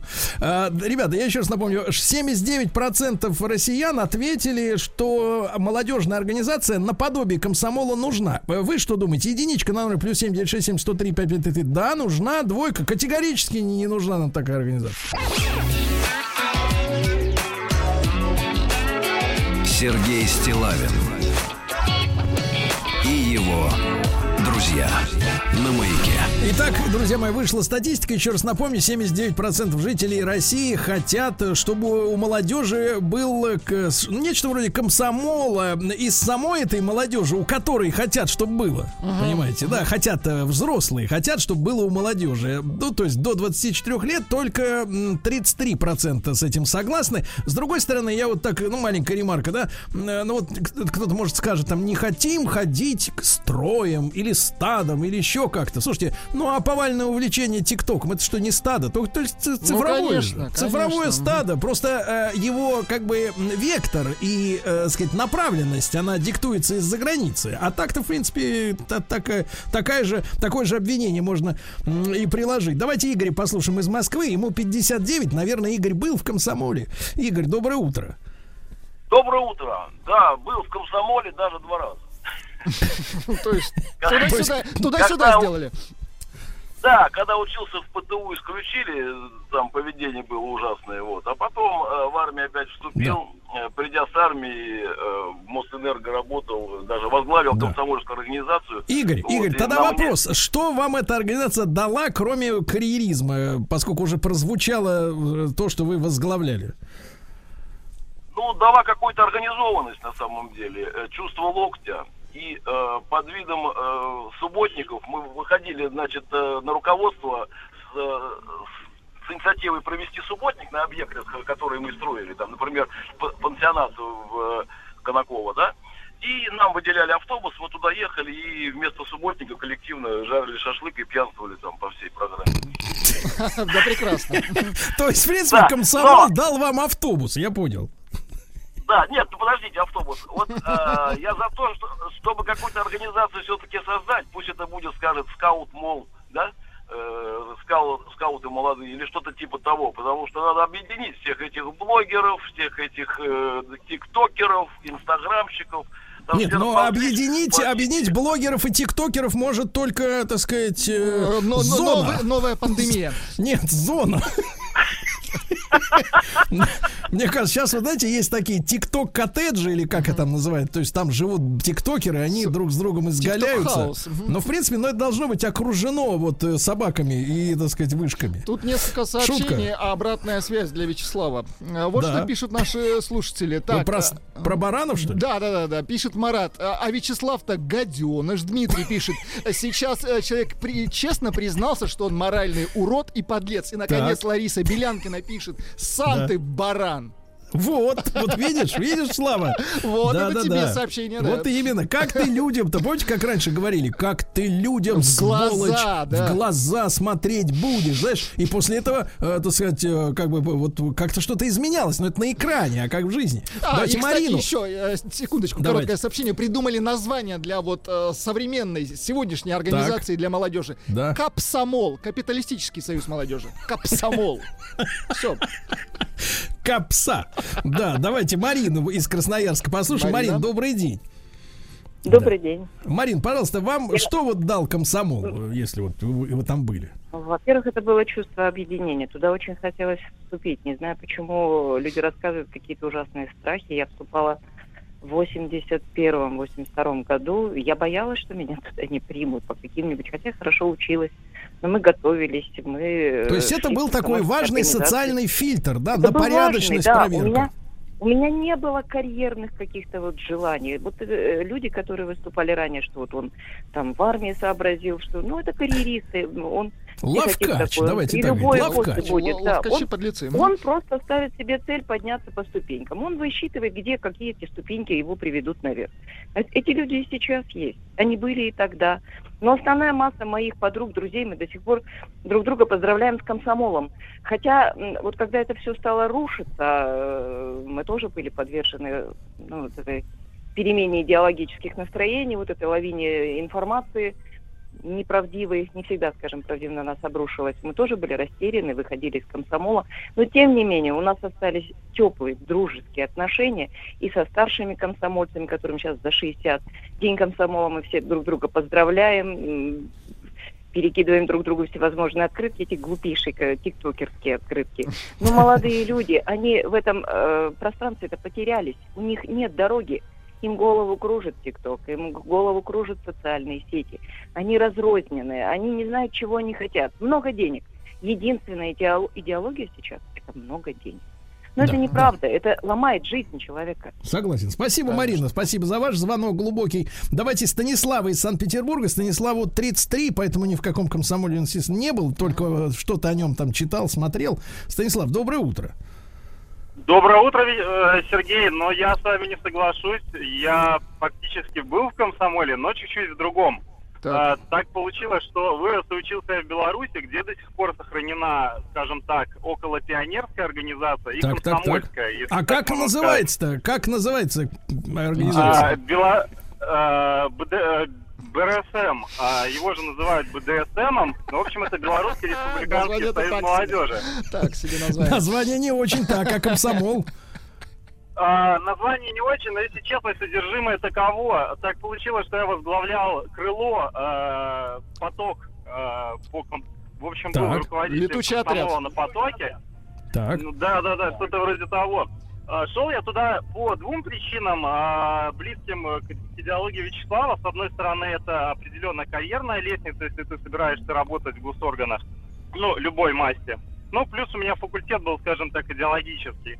Однако, если честно, и было желание что-то менять. На картинке были отряды добровольных дружин, строительные и так далее и тому подобное. Было некое желание что-то сделать лучше, но это достаточно давно было. Но удалось, факту, удалось сделать-то по... что-то лучше? Нет, нет, Сергей, это все большая ширма, где либо собрание карьеристов, у кого либо нет шансов сделать другую карьеру, если это речь идет про регион, про деревню. Mm. Ну, ты не можешь просто там... А... делать Понятно. Другую карьеру. Понятно. И, и вот теперь, и вот теперь, давайте так, и вот теперь загнали. Белорусский вожак окопался в городе трех революций. Я понял, да.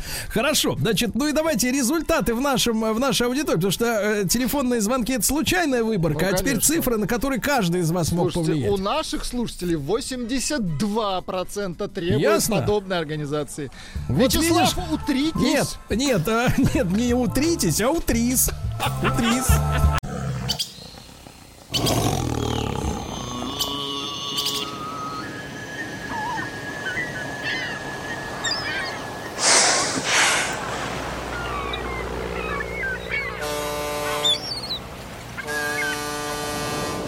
Отпуск каждый день.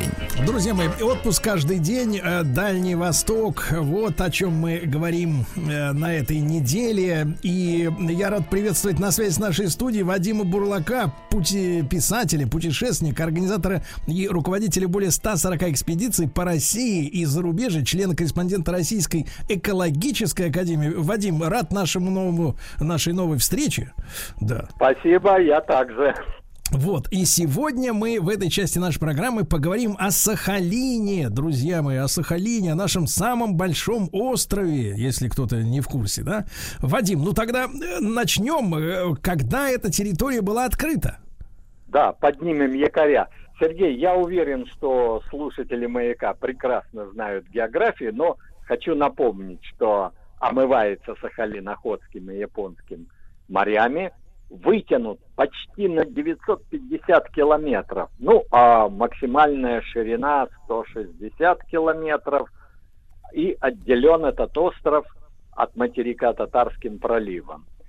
Вот, скорее всего, первым из русских упомянул остров в своих отчетах Это наш замечательный первопроходец Иван Москвитин. В тысяча шестьсот сороковом году он совершил плавание вблизи Сахалина. А спустя три года начался исторический поход отряда под командованием Василия Пояркова.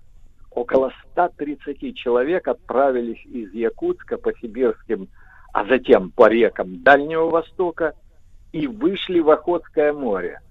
В отчете Василия Пояркова есть сведения о Сахалине и его жителях. В середине семнадцатого века Сахалин был нанесен на русские географические карты. В это время и началась постоянная торговля с аборигенами острова, нивками, ороками и айнами. Но вот что интересно, в то время ни Европа, ни Азия о Сахалине ничего не знали. Казалось бы, даже вот сосед... в соседней э, с этим островом Японии о нем имелись отрывочные сведения, окутанные какими-то легендами. Ну, наверное, это можно объяснить тем, что Япония в то время проводила политику самоизоляции и запрещала своим гражданам под страхом смертельной казни посещать другие острова, другие страны. В тысяча семьсот восемьдесят шестом году императрица Екатерина Алексеевна подписала указ об организации первой русской кругосветной экспедиции. В своей инструкции она повелела побывать на Сахалине, описать его берега, заливы, гавани, изучить население острова, ну, а также качество земли и лесов. Однако эта экспедиция состоялась лишь в тысяча восемьсот третьем году. Ну, а спустя два года на Сахалин прибыл корабль «Надежда» под командованием Ивана Федоровича Крузенштерна. Именно он и возглавил первую русскую кругосветную экспедицию. На южном берегу острова путешественники водрузили флаг, знак принадлежности этого острова России. Несмотря на то, что вот в своей инструкции Екатерина вторая назвала Сахалин островом, но даже участники экспедиции считали его тогда полуостровом. Такое ошибочное мнение существовало до середины девятнадцатого века. И только экспедиция прославленного морехода капитана Геннадия Невельского установила, что Сахалин все-таки остров. Как отмечал спустя, ну, чуть более полувека Антон Павлович Чехов, когда Невельской сообщил в Петербург об открытии, там ему не поверили и даже решили строго наказать. Но заступился сам император Николай Первый. Он назвал поступок Невельского молодецким, благородным и патриотическим. Вот всегда на крутых поворотах истории вопрос о принадлежности Сахалина постоянно был предметом споров и столкновений с Японией. Если мы вспомним тысяча девятьсот пятый год, это русско-японская война, южная часть Сахалина тогда отошла к Японии. Да-да-да, а, спустя... а премьер-министр Витте стал графом полусахалинским, да, вот такая история.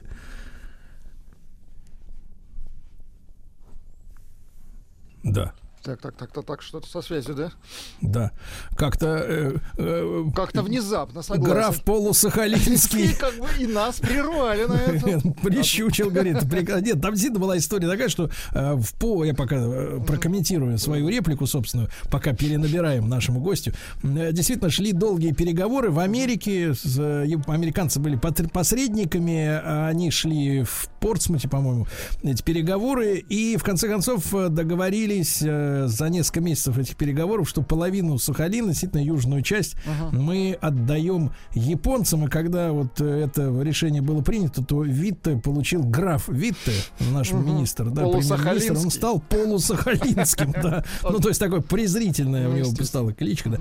Вадим Бурлак с нами, я надеюсь, да, и писатель, путешественник. Да, Вадим, еще раз, на полу...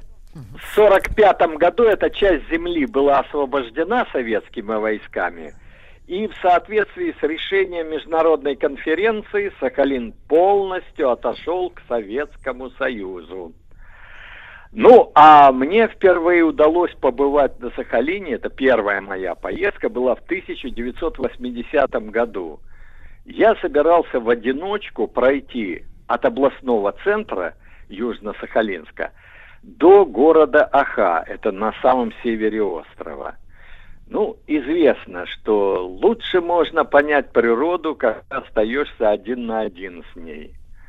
Ну, кроме того, я собирался встретиться с представителями древнего народа айнами.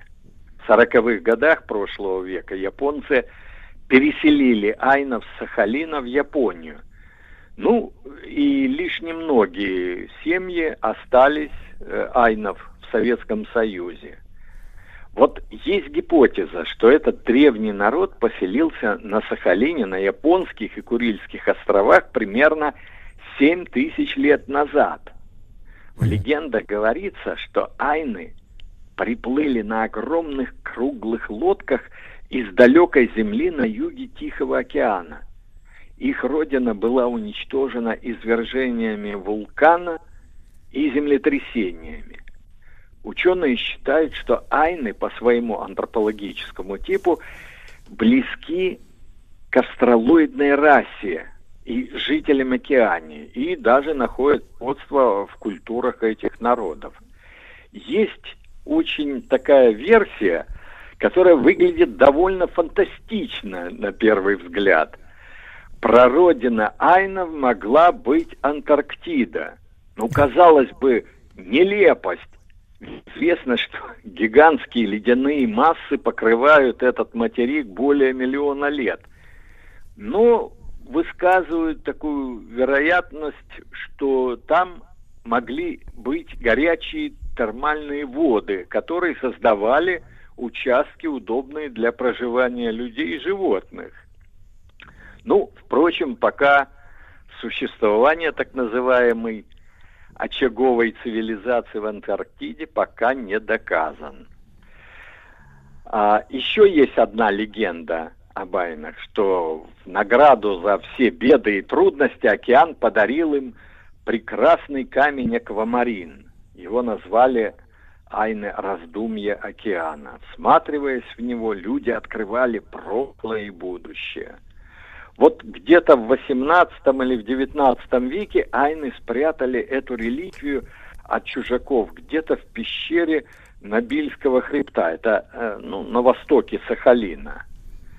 Те, кто прятали сокровенный камень, погибли, не успев рассказать соплеменникам, где точно он хранится.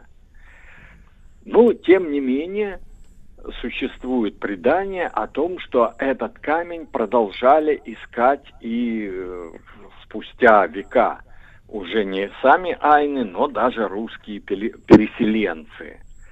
Вот э, в конце девятнадцатого века трое каторжан бежали из тюрьмы, и обычно на Сахалине беглецы стремятся на восточный берег Сахалина. Ну, всегда думали, раз ближе к материку, значит, больше шансов туда попасть. А эта троица поступила наоборот, почему-то отправилась на запад острова. Там они оказались в районе Набильского хребта.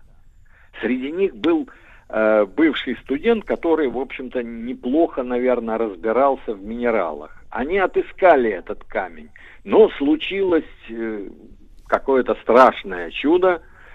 Само, этот самоцвет нашли, а вынести из, из пещеры не смогли. Двое так и остались в ней, то ли сами не захотели ее покидать, то ли какая-то сила не позволила это сделать.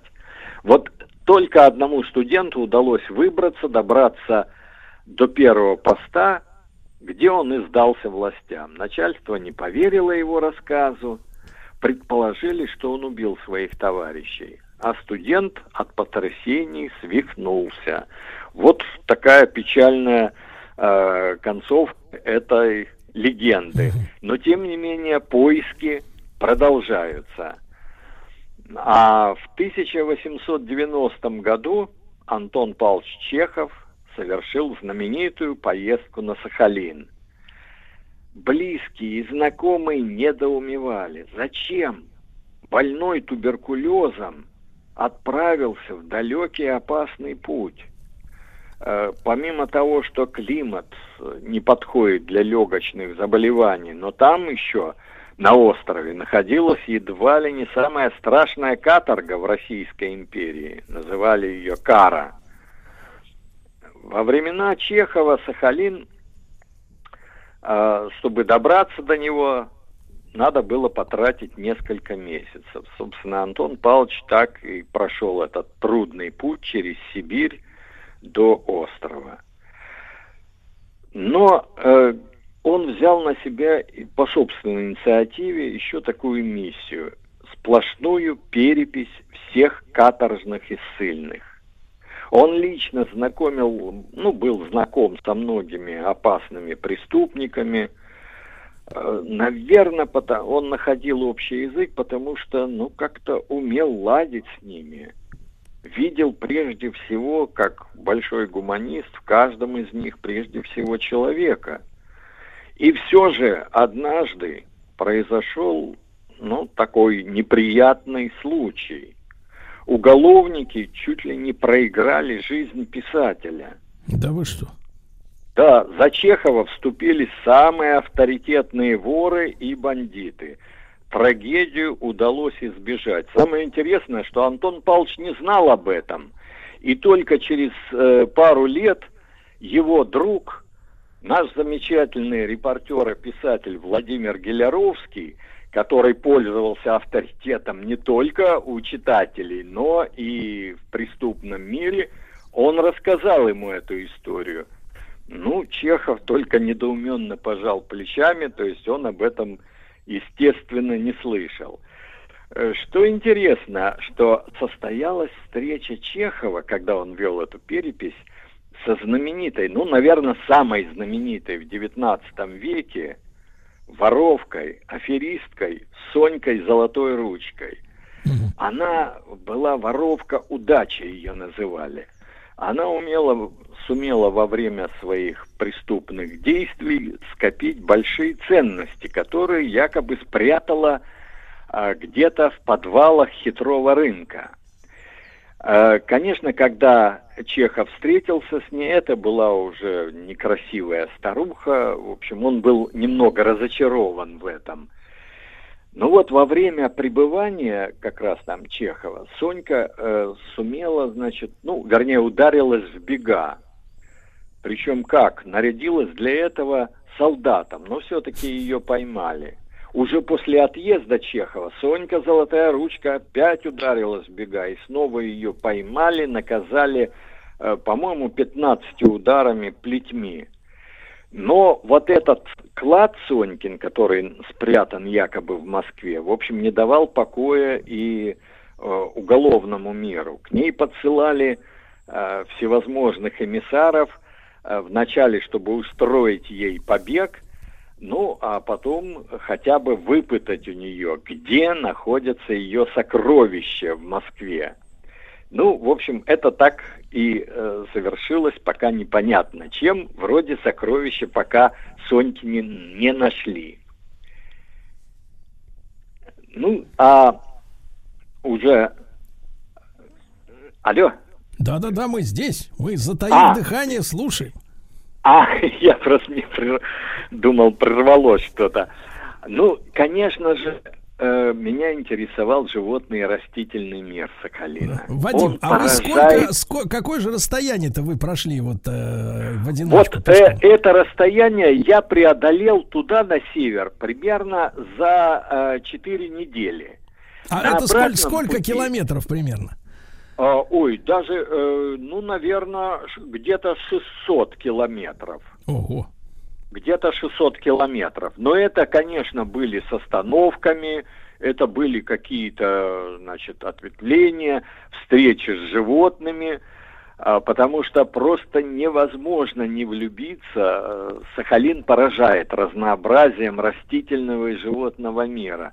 Самое интересное, что здесь южные растения уживаются с северными. Вот буквально сутки переход делаешь и попадаешь от бамбуковой рощи с лианами до там лесотундры с ягелем, с карликовыми березами. Ну и поражает, конечно, размер растений. Травы вот такие, как крестовик, шеломайник, вытягиваются аж до трех метров. Ого! Да, то есть вот этот гигантизм в, расти... э, в растительном мире, это отмечают все. А из-за ну, чего, и... из-за чего они так там уродились такого, такой величины невероятной? А, ну, наверное, все-таки э, климат, конечно. Вот э, всегда есть и влага, э, бывает и солнце. Э, вот, поэтому все, что надо для растений, все есть на Сахалине.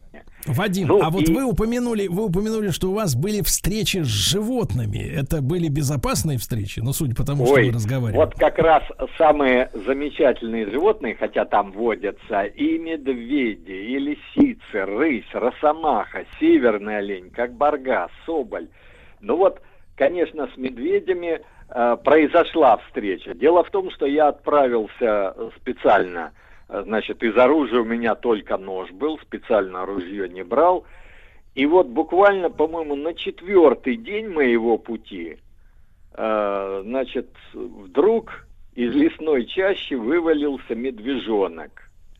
Э, причем он, наверное, никогда людей не видел, поэтому на меня вытаращил глаза какое-то новое существо. Ну, в общем... В... От меня он никакой опасности не, не ожидал. Но самое главное, я всегда учу молодых туристов, путешественников, никогда в лесу, если встретили медвежонка, ни в коем случае, как бы он прекрасно не выглядел, ну не прикасайтесь к нему, не приближайтесь. Мало того, уходите как можно быстрее. И тут я сам нарушил это золотое правило. Я, ну, такой он умилительный был, этот зверек. Я подошел и все-таки погладил. И тут случилось то, что, в общем, я и ожидал. Вышла мамочка. Да, свирепая огромная медведица и молча, даже не рыкнула, сразу на меня устремилась. И тут надо было сдержать себя, не нарушить три правила при встрече с медведем. Во-первых, не поворачиваться к нему спиной, не бежать от него, потому что медведь в два, в три раза быстрее бегает человека, и не смотреть ему в глаза. Ну, как-то, в общем, бочком-бочком я начал отступать, ну, и, слава богу, медве... медвежонок в это время увидел другую забаву, игрушку, какая-то птица там в кустах, и он кинулся в эти кусты. И я уже вдохнул свободно, понял, что угроза миновала. Вадим, так Вадим, вот. но, но приятно слышать такие страшные истории, вообще захватывающие от человека, который э, тебе это рассказывает в прямом эфире, потому что ты знаешь, что конец у этой истории был прекрасным. Э, Вадим, мы вам желаем добрых лет, здравствования, да, замечательный вы рассказчик. Вадим Бурлак, писатель, Спасибо, путешественник, Сергей. да, и организатор, руководитель более ста сорока экспедиций по России и за рубежью. Чуть-чуть о Сахалине поговорили.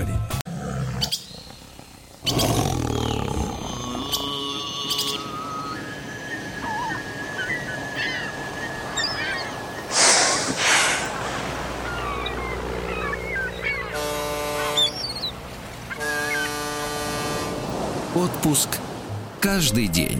Друзья мои, мы говорим о Дальнем Востоке, и в этой части программы речь у нас пойдет о диких местах Тихоокеанской России, которые цивилизация не успела испортить, и, дай бог, не успеет никогда этого сделать. Физики и лирики сегодня, так сказать, отдыхают немножко, да? Поздравляю. Там будет повтор программы. Картаев и Махарадзе путешествуют по Камчатке. Молодцы. Так? А что да. Свистун? Едет, едет. едет Очень по хорошо. Дальнему Востоку Николай. Так вот, я рад приветствовать в нашем эфире Владимира Николаевича Бочарникова, доктора биологических наук, профессора, ведущего научного сотрудника лаборатории экологии, охраны животных Тихоокеанского института географии Российской академии наук. Владимир Николаевич, добрый день, скорее, да, у нас еще, у нас еще утро, здравствуйте. Добрый день у нас и доброе утро вам, всей да. нашей европейской части России. Да. Рад вас слышать. Да. Владимир Николаевич, ну, с чего мы начнем? Где у нас действительно есть на карте места, не то чтобы нехоженные, но там, где как бы вот ничто не смогло испортить ландшафта? Вы знаете, вы назвали ключевое слово «карта» и «ландшафт». Это понятия для географов почти что святые. А поскольку сегодня День географа, и у нас есть крупная такая ассоциация российских географов-обществоведов, арго так называется, поэтому именно благодаря усилиям вот моих коллег, и, собственно, и проводится эта работа по картографированию всего того, что осталось, и как это меняется. Вы знаете, на ваш интересный вопрос я хотел бы ответить сначала с научной точки зрения, а потом поделиться своими личными впечатлениями, потому что больше тридцать пять лет, даже уже сорок лет я э, от, не только что в отпуск, а по работе езжу по всем местам, в том числе самым отдаленным. Так вот, э, в течение пяти лет мы проводили такую работу, называемую инвентаризация дикой природы. Вообще это понятие wilderness ввели северноамериканцы.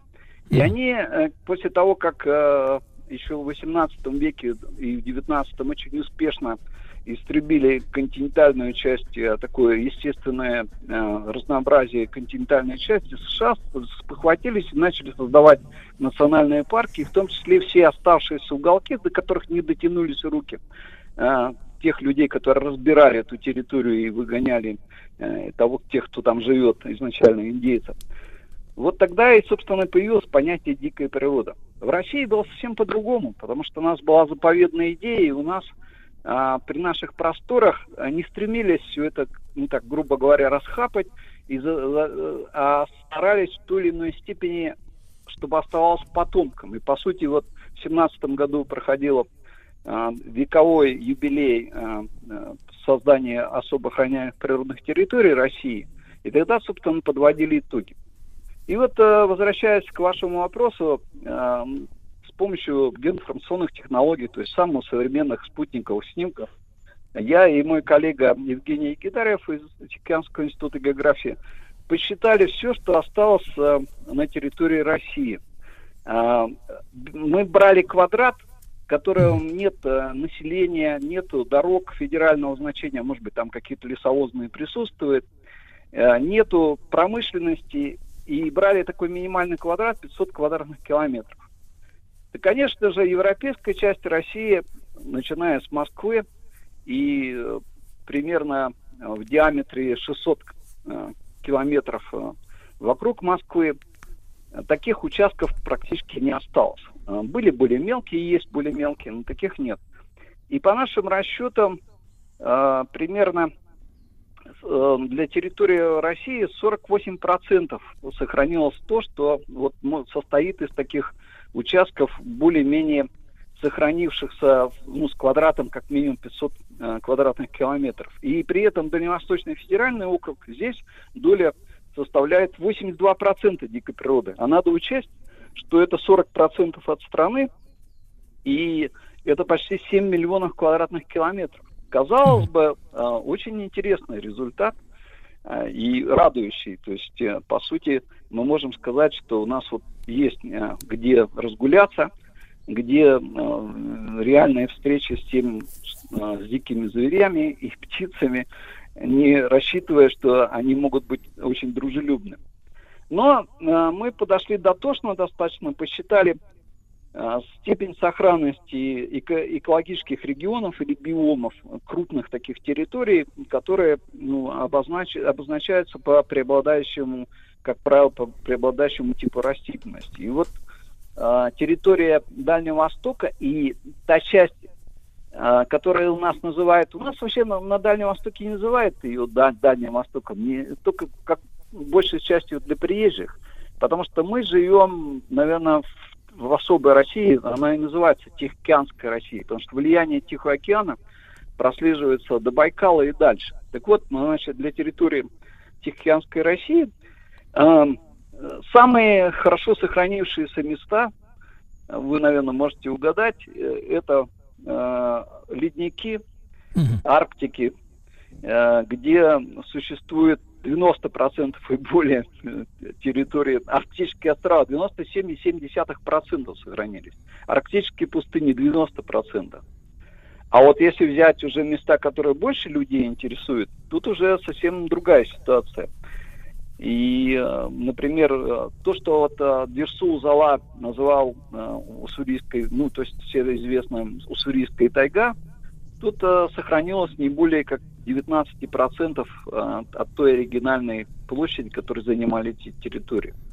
Ну, и я мог бы перечислять, например, арктические тундры восемьдесят процентов, верхоянское редколесье, а верхоняне, это, я хотел бы сказать, это сплошные горные хребты. И вот э, очень хорошо видно, когда летишь на самолете из Владивостока в Москву или обратно, то пролетаешь, и кажется, безлюдные, совершенно э, бесконечные пространства. И вот большая часть вот это как раз высокогорье, которое пересекает, и они, в общем-то, вызывают вот это а, впечатление вот этого обширного нашего м, простора. Но м, все, что касается долин рек, а, даже вот, например, взять такую территорию, как Амурская область. Вот эти характерные леса, амурско-зейские, как они называются, их всего осталось четверть. Южная тайга меньше половины. А степей вообще не осталось, степи распахивали ноль целых две десятых процента. И вот, очертив вот такую картину, она, наверное, не сильно очень радует, ее можно по сравнению, но зато по сравнению с другими странами, например, в США они брали квадрат двадцать квадратных километров, потому что они не могли найти такие, на континентальной части, ну, почти не могли найти те территории, которые были, занимали пятьсот квадратных километров, и дорог и, и все остальное. И получается все, что познается в сравнении. Получается, что территория – это и ресурсы, и капитал, и национальное богатство. Но, к сожалению, ведь кто об этом думает? Люди, которые живут в городах, и сейчас ориентируются на то, что можно посмотреть через спутник, интернет, телевидение, или просто послушать, что себя представляет эта дикая природа, зачем. А надо отметить, что из шести миллионов людей, которые живут на Дальнем Востоке, всего, может быть, десятые доли процента живут вот именно в территориях, где можно охотиться промысловым образом. То есть не просто поехать ради интереса добыть какую-нибудь зайчишку или утку, а добыть десяток, сотню соболей для того, чтобы можно было прожить себе и самому семью, или кочевать вместе с оленями. Ну, это я как бы очертил все, что... И теперь могу сказать на ваш вот конкретный вопрос, где же сохранились дикие места. Прежде всего, это высокогорье. То есть высокогорье, и давайте, если мы представим, высокогорье – это стланники, а чаще всего это такое тундролесье высокогорное, если взять Чукотки, там идут обширные плато и обширные горы, и они кажутся совершенно бесчисленными, без, безнадежно... Э- безнадежно ненаселенные. И mm-hmm. даже закрадывается мысль, а вообще бывают ли там люди? Вы знаете, я достаточно интересно путешествовал по Приохотью, по Чукотке.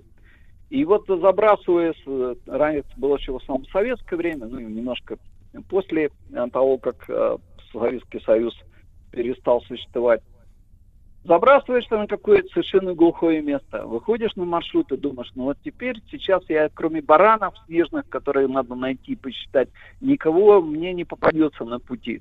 Проходишь, и примерно через какое-то время, ну, пройдя там три-четыре часа, думаешь, хорошо попить чаю.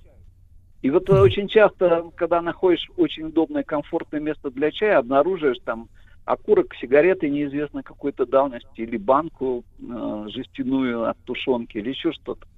То есть удивительным образом а, следы цивилизации можно найти где угодно. И вот как раз вы говорили про Чукотку и про Камчатку, про Дальний Восток в целом. Вот на Камчатке интересно, а, при том, что туризм, и там туда едут люди а, действительно увлеченные, едут к вулканам, едут на, на побережье, в которых местах. И вот э, удивительным образом энергетика природных мест нетронутых, она людей манит ну, настолько, что забывает про комфорт, про удовольствие. И вы знаете, вот это, наверное, самое главное. Не нефтяные ресурсы, не валюты. Конечно, трудно жить без золота, содержащих каких-нибудь э, руд, которых надо, можно продать и получить какие-то средства для того, чтобы проживать. Или нефть выкачать и поддержать державу. Но держава поддерживается вот этими обширными пространствами, которого уже практически нигде не сохранилось. Я был на Амазонке и с интересом тоже посматривал, проводил параллели. Тем более, что у нас в Приморском крае есть река такая, Бикин, и она называется Русская Амазонка. И, собственно, национальный парк в две тысячи пятнадцатом году мы создавали там лично указом Владимира Владимировича Путина. Он был создан в две тысячи пятнадцатом году. Да. И вот сравнив э, Амазонку и... А давайте, да. а давайте мы, э, Владимир Николаевич, сразу после короткой рекламы и сравним Амазонку, да, и нашу Тихоокеанскую реку. Э, да, Владимир Николаевич Бочарников э, с нами, доктор биологических наук. Говорим о диких местах.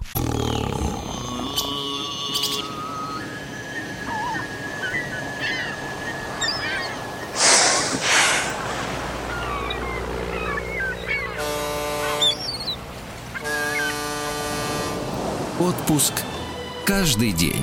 Друзья мои, итак, с нами Владимир Николаевич Бочарников, доктор биологических наук, профессор и ведущий научный сотрудник лаборатории экологии и охраны животных Тихоокеанского института географии Российской академии наук. Мы о диких местах э, России говорим. Вы слышали цифру сорок восемь процентов нашей территории, где есть э, нехоженные места, неосвоенные, по крайней мере, э, техникой, цивилизацией, постоянными какими-то разработками.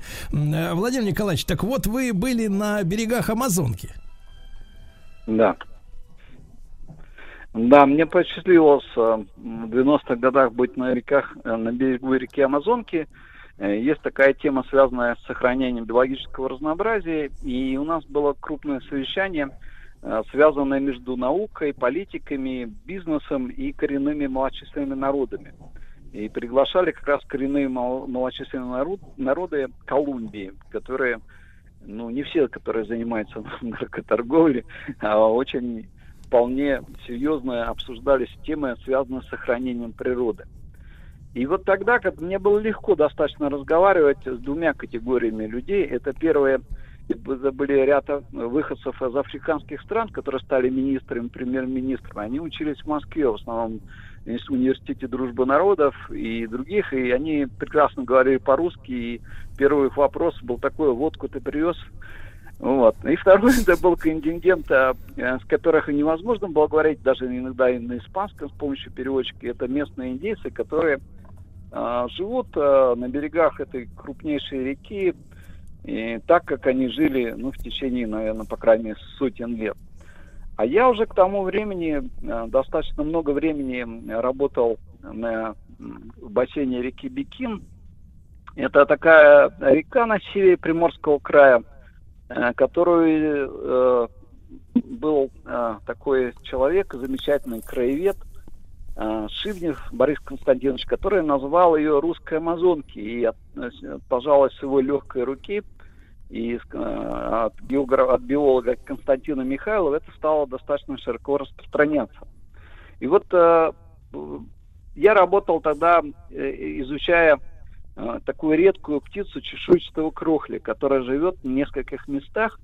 И для этого нужно было ну, целыми месяцами э, буквально жить на берегу реки, варить там, не знаю, какую-нибудь незамысловатую кашу, хотя, конечно, рыбы вокруг было достаточно много, и можно было всегда поймать. Но сам факт, это были чудесные времена, когда понимаешь, что все, что где-то в городах и в населенных пунктах, оно остается очень далеко. Это было в верховьях реки, и много было времени для того, чтобы подумать и понять, насколько мы счастливы, что у нас такие сохранились места. И буквально в начало таких открытий, открытий нашей страны первой крупной международной была встреча по водоплавающим птицам в городе Астрахани. И на меня вышли англичане, которые интересовались редкостями по всему миру, живыми редкостями по всему миру.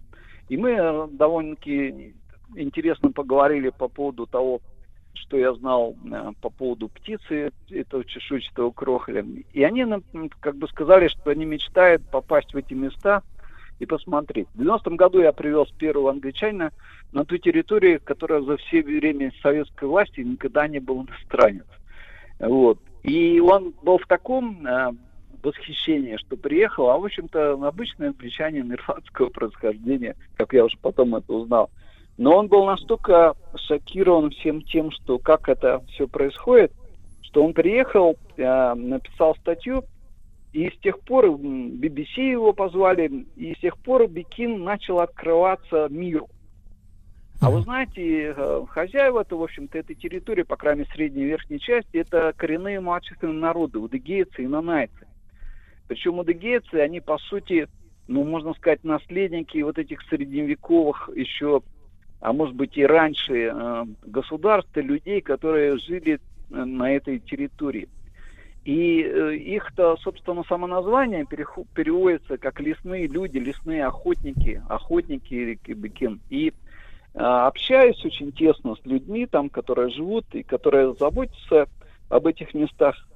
Ну, я для себя открывал совершенно другие университеты, не те, которые, которым я обучался ну, в высшем учебном заведении.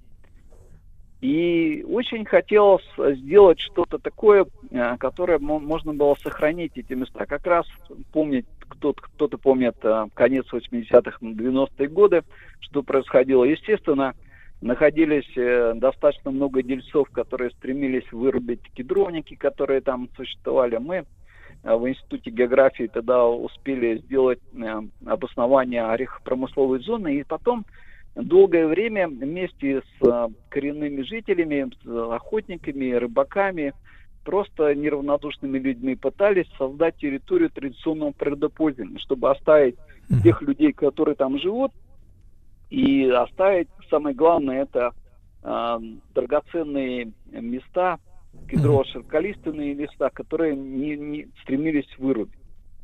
И у нас почти э, пятнадцать лет э, длилась эта эпопея, но по ряду причин, э, несмотря на то, что закон был о, о традиционных о территориях традиционного природопользования принят в России, исполняться он не стал. И уже Жаль. последние э, годы... Владимир году... Николаевич, Владимир Николаевич, буду да. рад продолжить наши с вами встречи, разговор о важных вещах, да, совершенно важных и замечательных. Владимир Николаевич Бочарников, доктор биологических наук, профессор, был с нами на прямой связи. Спасибо ему огромное, безумно интересно.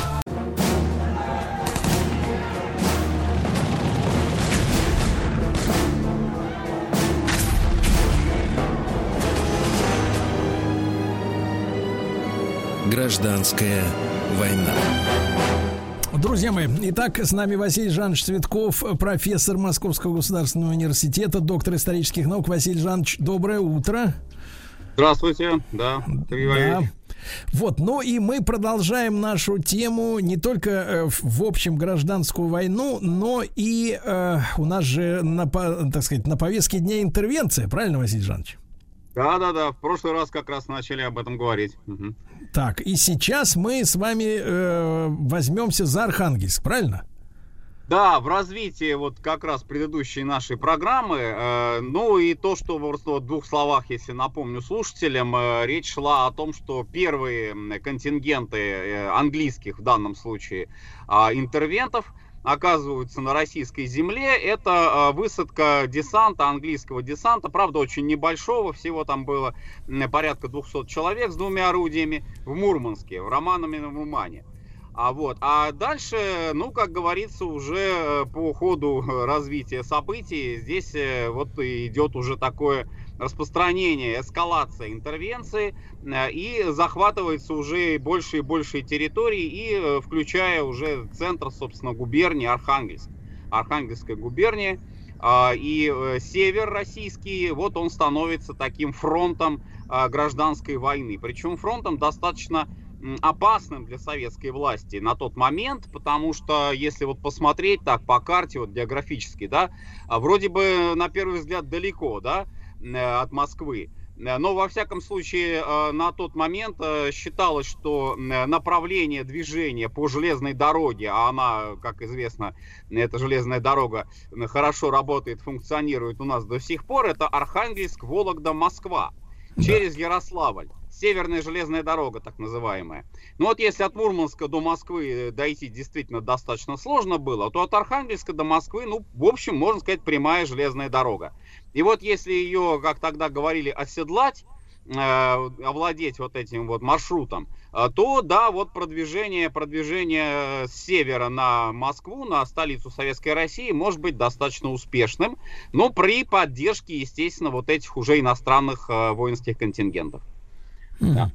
Василий Александрович, а как вот было объяснено местным-то жителям, что необходимо сюда начать крупномасштабное вторжение иностранцев? Дело в том, что северные районы наши, вот северные губернии российские, это вообще такой регион достаточно специфический. Ну, немножко вот если обращаться в прошлое историческое, да, э, такие яркие характерные черты здесь местного населения, такого колорита, да, какие мог, могут быть. Ну, во-первых, это земли э, бывшей Новгородской республики. Э, это земли, где жили переселенцы из Новгорода, из Центральной России, и здесь не было крепостного права. Здесь господствовали такие вот общинные отношения, и люди, ну, собственно, это и до сих пор тоже вот проявляется в таком характере, да, местном, а люди, ну, привыкли надеяться на себя, то есть здесь очень высокий был такой вот э, э, градус общественной активности и самостоятельности людей, вот такой личной самостоятельности, а, и отношение к власти здесь было, ну, в общем, таким, что вот, наверное, как в каких-нибудь там классических европейских демократиях, если можно такой стандарт применить. То есть вот власть, она не какая-то там мистическая, божественная власть, это вот наша власть, она должна поддерживаться нами и должна давать нам вот какую-то, какую-то пользу, да, вот. А если нет ее, ну и мы сами тогда вот, условно говоря, эту власть создаем. Ну, вспомним знаменитого нашего Михаила Васильевича Ломоносова, да, Холмогорская волость. Она, кстати сказать, Холмогорская волость, она стала одним из центров таких антибольшевистского сопротивления вот на тот момент. То есть потомки земляков Ломоносова, они, в общем, советскую власть не, не очень принимали. Вот. И когда вот разворачиваются вот эти события весны восемнадцатого года, почему ведь Мурманск, напомню вот еще раз, почему Мурманск вот такую позицию занимал по отношению к Москве, по отношению к Петрограду? Потому что считалось, что местный регион, региональные интересы, центральная власть, она как-то вот не очень обеспечивает. То есть требует она много, а дает она мало. Вот так. А англичане, союзники рядом, они и продовольствие дадут, и защитят, в случае чего, если немцы и финны, а это была реальная угроза на тот момент, опять же, поскольку вот началось наступление немецкое после разрыва Брест-Литовских переговоров, вот они защитят, они защитят, они дадут войска, а местное население, естественно, тоже вот их должно как-то поддержать, должно с ними сотрудничать. Вот такие были настроения на момент весны восемнадцатого года на российском севере. Василий Жанович, а действительно, вот спустя столько лет мы понимаем реальность опасности нападения со стороны финнов на эти земли? Да, реальность была ре, вполне такой, не, не, как говорится, мистической. Дело в том, что вот подобного рода попытки, даже не самого, может быть, официального там финского правительства, хотя это тоже делалось такого рода попытки, но местное население, вот финские егеря, это тоже, кстати, такая интересная, в общем-то, категория населения на тот момент. Это, э, ну, как их называли в советской историографии, это кулацкие банды, да. Ну, а если так посмотреть, то есть зажиточные финские крестьяне, северные и центральные, в основном вот это были уезды, потому что южные уезды Финляндии, это были как раз такие рабочие уезды, ну, Гельсингфорс тот же самый, там были настроения красные, просоветские, а вот белые финны, да, егеря, Вот они как раз были за Германию, на немецкую ориентацию, в частности, вот они так соглашались. И, и помимо этого, помимо этого были, ну, в общем, такие настроения, которые потом очень хорошо озвучил Маннергейм в идее создания Великой Финляндии. Ну, это, конечно, такой же более поздний вариант, но в целом настроения такие, что вот Карелия, во всяком случае, Печенга, вот этот вот район, да, знаменитый выход к Белому морю, вот эти все земли, они могут, по идее, теоретически, в общем-то, и практически, да, принадлежать финнам. А финнов поддерживали немцы. И, опять же, напомню, в Мурманске огромные уже на тот момент были склады вооружения, снаряжения, которые отправляли англичане на время Первой мировой войны. И вот этот предлог, что англичане защищают местное население от финской, немецкой агрессии, при этом, кстати сказать, опять же, важный момент, не ликвидируют пока еще советскую власть, то есть все это осуществляется в союзе с советской властью, местной советской властью, Мурманским советом. Ну вот такая вот модель начала осуществляться в марте, апреле, мае восемнадцатого года здесь, в этом регионе. А как себя вели англичане по отношению к населению? Поначалу очень благожелательно, и надо сказать, что вот все сводки, вот которые, да, там были на момент, вот опять же, восемнадцатого года, здесь они сопровождаются такими очень позитивными настроениями, то есть, ну, во-первых, действительно были контакты с англичанами, с английскими купцами, с английскими промышленниками, они были и до революции, то есть это был регион, который в целом так вот был ориентирован на Европу, вот. И, опять же, вот этот вот десант, он поначалу представлялся, то есть так же, как вот его официально и объявляли. То есть это не какая-то там агрессия, не интервенция такая вот наглая, а это помощь, это союзническая, братская, военная помощь, которую вот англичане, союзники по войне, оказывают местному населению. А местные купцы, рыбопромышленники, лесопромышленники, вот это тоже очень важно отметить, они тоже были в этом заинтересованы, потому что их лес, их рыба, они теперь могли это все спокойно отправлять за границу и, в общем, получать неплохие деньги. То есть с коммерческой, с коммерческой точки зрения здесь, в общем, тоже был интерес очевидный. А вот террор, этот союзный террор, который, ну, в общем, наверное, можно даже отождествить в какой-то степени там теоретически с белым террором, да, хотя проводили его, собственно, не, не, не белые чистые, да, не русские, а именно союзники, э, англичане, в том числе американцы.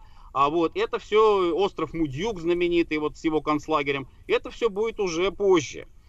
И в девятнадцатом году, вот так немножко забегая вперед, интересы даже местного населения, они станут такие немного уже все более анти-антантовские, анти-английские к середине девятнадцатого. То есть позиция такая у местного населения станет, что ну да, хорошо, вот они начинали, но, как говорится, плохо заканчивают, потому что, да, было уже налицо и то, что помимо вот этой поддержки гуманитарной, там, военной и прочей, было еще и факт хищнической, буквально эксплуатации местных ресурсов, потому что вывозили и рыбу, вывозили и лес, и, ну, в общем, невыгодно это уже было для местного населения, поэтому стало отношение меняться. Но это все уже девятнадцатый год, англичане в конце концов в сентябре девятнадцатого года вообще оттуда ушли, то есть полностью, ни одного солдата уже там не осталось, и Северный фронт, он еще почти полгода э, существовал сам по себе, то есть исключительно на наших, на российских силах местное население, вот уже без всяких англичан, э, продолжало борьбу с советской властью. А что у нас в таком случае, Василий Жанович, происходит в Архангельске? Это мы Мурманск, да, поговорили о Мурманске, а вот Архангельск. Да, дело в том, что вот с Мурманском положение было поначалу такое тоже непростое. Как вот опять же напомню, в прошлый раз мы говорили, вроде бы Петроград поначалу, потом уже Москва, как раз переезд состоялся в это, в это время из Петрограда в Москву совнаркома, ну вроде бы он так согласился с тем, что Мурманский совет заключил вот такое устное соглашение с англичанами, с французами, и был создан вот такой коалиционный вариант власти, то есть военную власть как бы осуществляют союзники вкупе с русскими офицерами, А гражданская власть остается, полнота гражданской власти остается у Совета, у Мурманского Совета. И Сталин в телефонном разговоре с Юрьевым, с заместителем председателя местного совета, он, в общем, только предупреждал о том, что вот не надо вот так слишком глубоко связываться с союзниками. Но, как говорится, да, коготок завяз, всей птички пропасть. Вот по такой пословице и пошла дальше, пошел дальше вот сценарий развития этих событий. То есть Мурманский совет, он все больше и больше втягивался в орбиту вот такого проантантовского настроения. И все больше, и все дальше и дальше отделялся от центра, от центральной власти. И в конце концов дело закончилось тем, что в июне уже восемнадцатого года вот Архангельск становится таким своеобразным центром борьбы советской власти за такое вот свое местное суверенное существование. Но надо сказать, что все-таки местные силы, местные ресурсы были явно недостаточны. Из таких вот активных деятелей севера советских вот можно назвать, пожалуй, Павлин Виноградов, но он, опять же, он не совсем, так сказать, вот северянин, да, он из Петрограда приехал, участник штурма Зимнего, и потом был а, прислан из Москвы знаменитый Кедров, а, который возглавлял ЧК, ну, личность такая достаточно знаменательная, и должен был, по сути, вот возглавить местное большевистское такое движение, местную, местную власть, и э, как-то вот подбодрить местных товарищей, чтобы они более активно э, сопротивлялись интервентам. И вот когда это происходит, то есть уже начинается такое против, противостояние Архангельска и Мурманска. А, и э, в начале июля, вот первые числа июля восемнадцатого года, э, с Мурманском происходит окончательный разрыв, полный окончательный разрыв, потому что Юрьев э, получает депеши э, из э, Москвы, о том, что ленинский уже депеши, уже Чичерин подписывает, не Троцкий, как поначалу было, да, Чичерин уже от э, имени наркома иностранных дел, э, такие заявления, что э, ни в коем случае нельзя связываться тесно с союзниками, э, мы этим нарушаем условия Брестского мира, то есть вот эта вот трактовка, она, по сути, могла быть расценена и фактически расценивалась как то, что Москва в орбите Берлина. Это, конечно, Мурманск и англичан, в первую очередь американцев, французов, не устраивало. То есть это подтверждало как бы вот их первоначальные такие позиции, что все, предательский мир, и Москва теперь в орбите Берлина, и что Москва, что Берлин, это все одинаково враги для Антанты. И вроде бы как вот такие вот указания, что все, вот или вы выбираете, то есть Ленин, ну, по сути, он ставил Мурманский совет перед выбором. Либо вы выбираете позицию, что вы все-таки ориентируетесь на Москву, и тогда вам нельзя уже дальше, так сказать, каких-то там актов заключать, военных и политических, в том числе союзниками, либо все, либо вы враги народа, и, и с вами разговор будет короткий. Юрьев э, созывает совет, Мурманский совет, большевики, фракция большевиков, совет покидает работу. Вот, к этому моменту, кстати, уже другие советы, вот, которые действовали в Архангельской губернии, Кемский совет, в частности, знаменитая, да, Кемская волость, он заявил о том, что он не поддерживает интервентов. Все, и э, Мурманский совет без большевиков, без участия большевистской фракции, заявляет о том, что он разрывает отношения с Москвой и выбирает ориентацию на Антанту. А после этого, на следующий день, Ленин заявляет, что э, Юрьев э, враг народа, он вне закона, и Мурманский совет, э, все это, это уже враги. Василий Жанович, Василий Жанович, да. А вот этот товарищ Юрьев, он сам-то чьих будет? А, ну, у него биография политическая, она, в общем-то, была такой достаточно активной, вот как раз в период революции, гражданской войны, то есть он, а, не, нельзя сказать, что он вот как-то там, допустим, был правых взглядов, там, монархистом, наоборот как раз. Но у него, правда, вот биография была такая, что он действительно был и в Америке, работал там. То есть вот связи у него в Англии тоже, то есть у него связи с иностранцами были, но такие по линии рабочего движения в основном. То есть у него такая он, вот закалка, как у Троцкого, да, англосаксонская.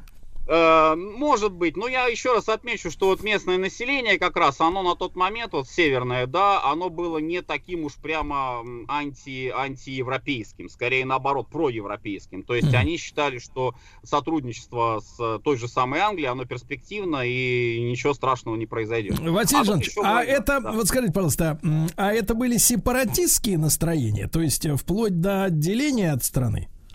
Нет, вот тут уже ни в коем случае это нельзя ставить вот такую позицию. Это были скорее настроения такие, что власть, уж коль скоро она все-таки проявляет там какие-то российские ориентации, да, на российские интересы, вот она должна исследовать этим самым российским интересам. И Брестский мир, конечно, не вписывается никак в эти российские интересы, в понимании людей, вот, которые заседали, которые имели большинство на тот момент в Мурманском совете. А напомню, что там были меньшевики и левые эсеры. А левая эсеровская фракция, она однозначно совершенно высказывалась против Брестского мира, что, собственно, потом проявится и в летних событиях восемнадцатого года.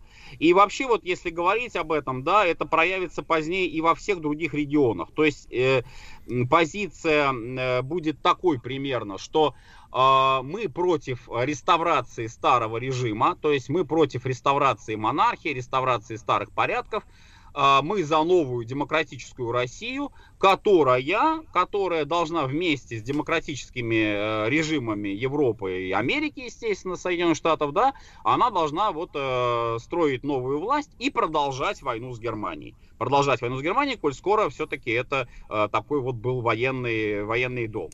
Вот ну, то есть, то есть я правильно понимаю, Василий Жанович, что у власти там оказались, условно говоря, февралисты, да, то есть вот э, сторонники временного правительства? Ну, грубо говоря, так, да, хотя, конечно, вот если быть совсем точным, все-таки левые эсеры, а их позиция по отношению к левому времени правительства, она была отрицательной, но и по отношению к Брестскому миру, безусловно, конечно, тоже была отрицательной, то есть никто не собирался, а, тем более, вот опять же, я говорю, местное население такое, что вот если власть там, она как-то вот не, не дает им ничего, да, то, ну, что ж делать, ну, тогда вот они как-то будут искать свой путь, да, вот, и что, собственно, Мурманский совет и делает. Да, вот такая вот была ситуация. Но э, еще один нюанс очень важный. Вот в Архангельске уже э, было ясно, что местный совет, э, конечно, полностью станет э, на сторону Москвы. Тем более, когда туда приезжает Кедров, и когда Кедров такой железной рукой наводит там порядок. И вот этих всех оппортунистов, меньшевиков, эсеров он, как говорится, э, держит в железных рукавицах. И тогда, тогда в Архангельске э, реализуется сценарий, который позднее будет такой классический сценарий вот для лета восемнадцатого года. Формируется белое подполье. И белое подполье, вот уже не, даже не совсем такое уже стопроцентно демократическое, там уже и монархисты появляются. Вот это белое подполье, оно в союзе, в контакте с иностранцами, в союзе mm-hmm. с англичанами, американцами и французами mm-hmm. готовит свержение советской власти. Так, ну давайте о белом подполье сразу после выпуска новостей. Василий Жанович Цветков, доктор исторических наук, с нами в проекте «Гражданская война».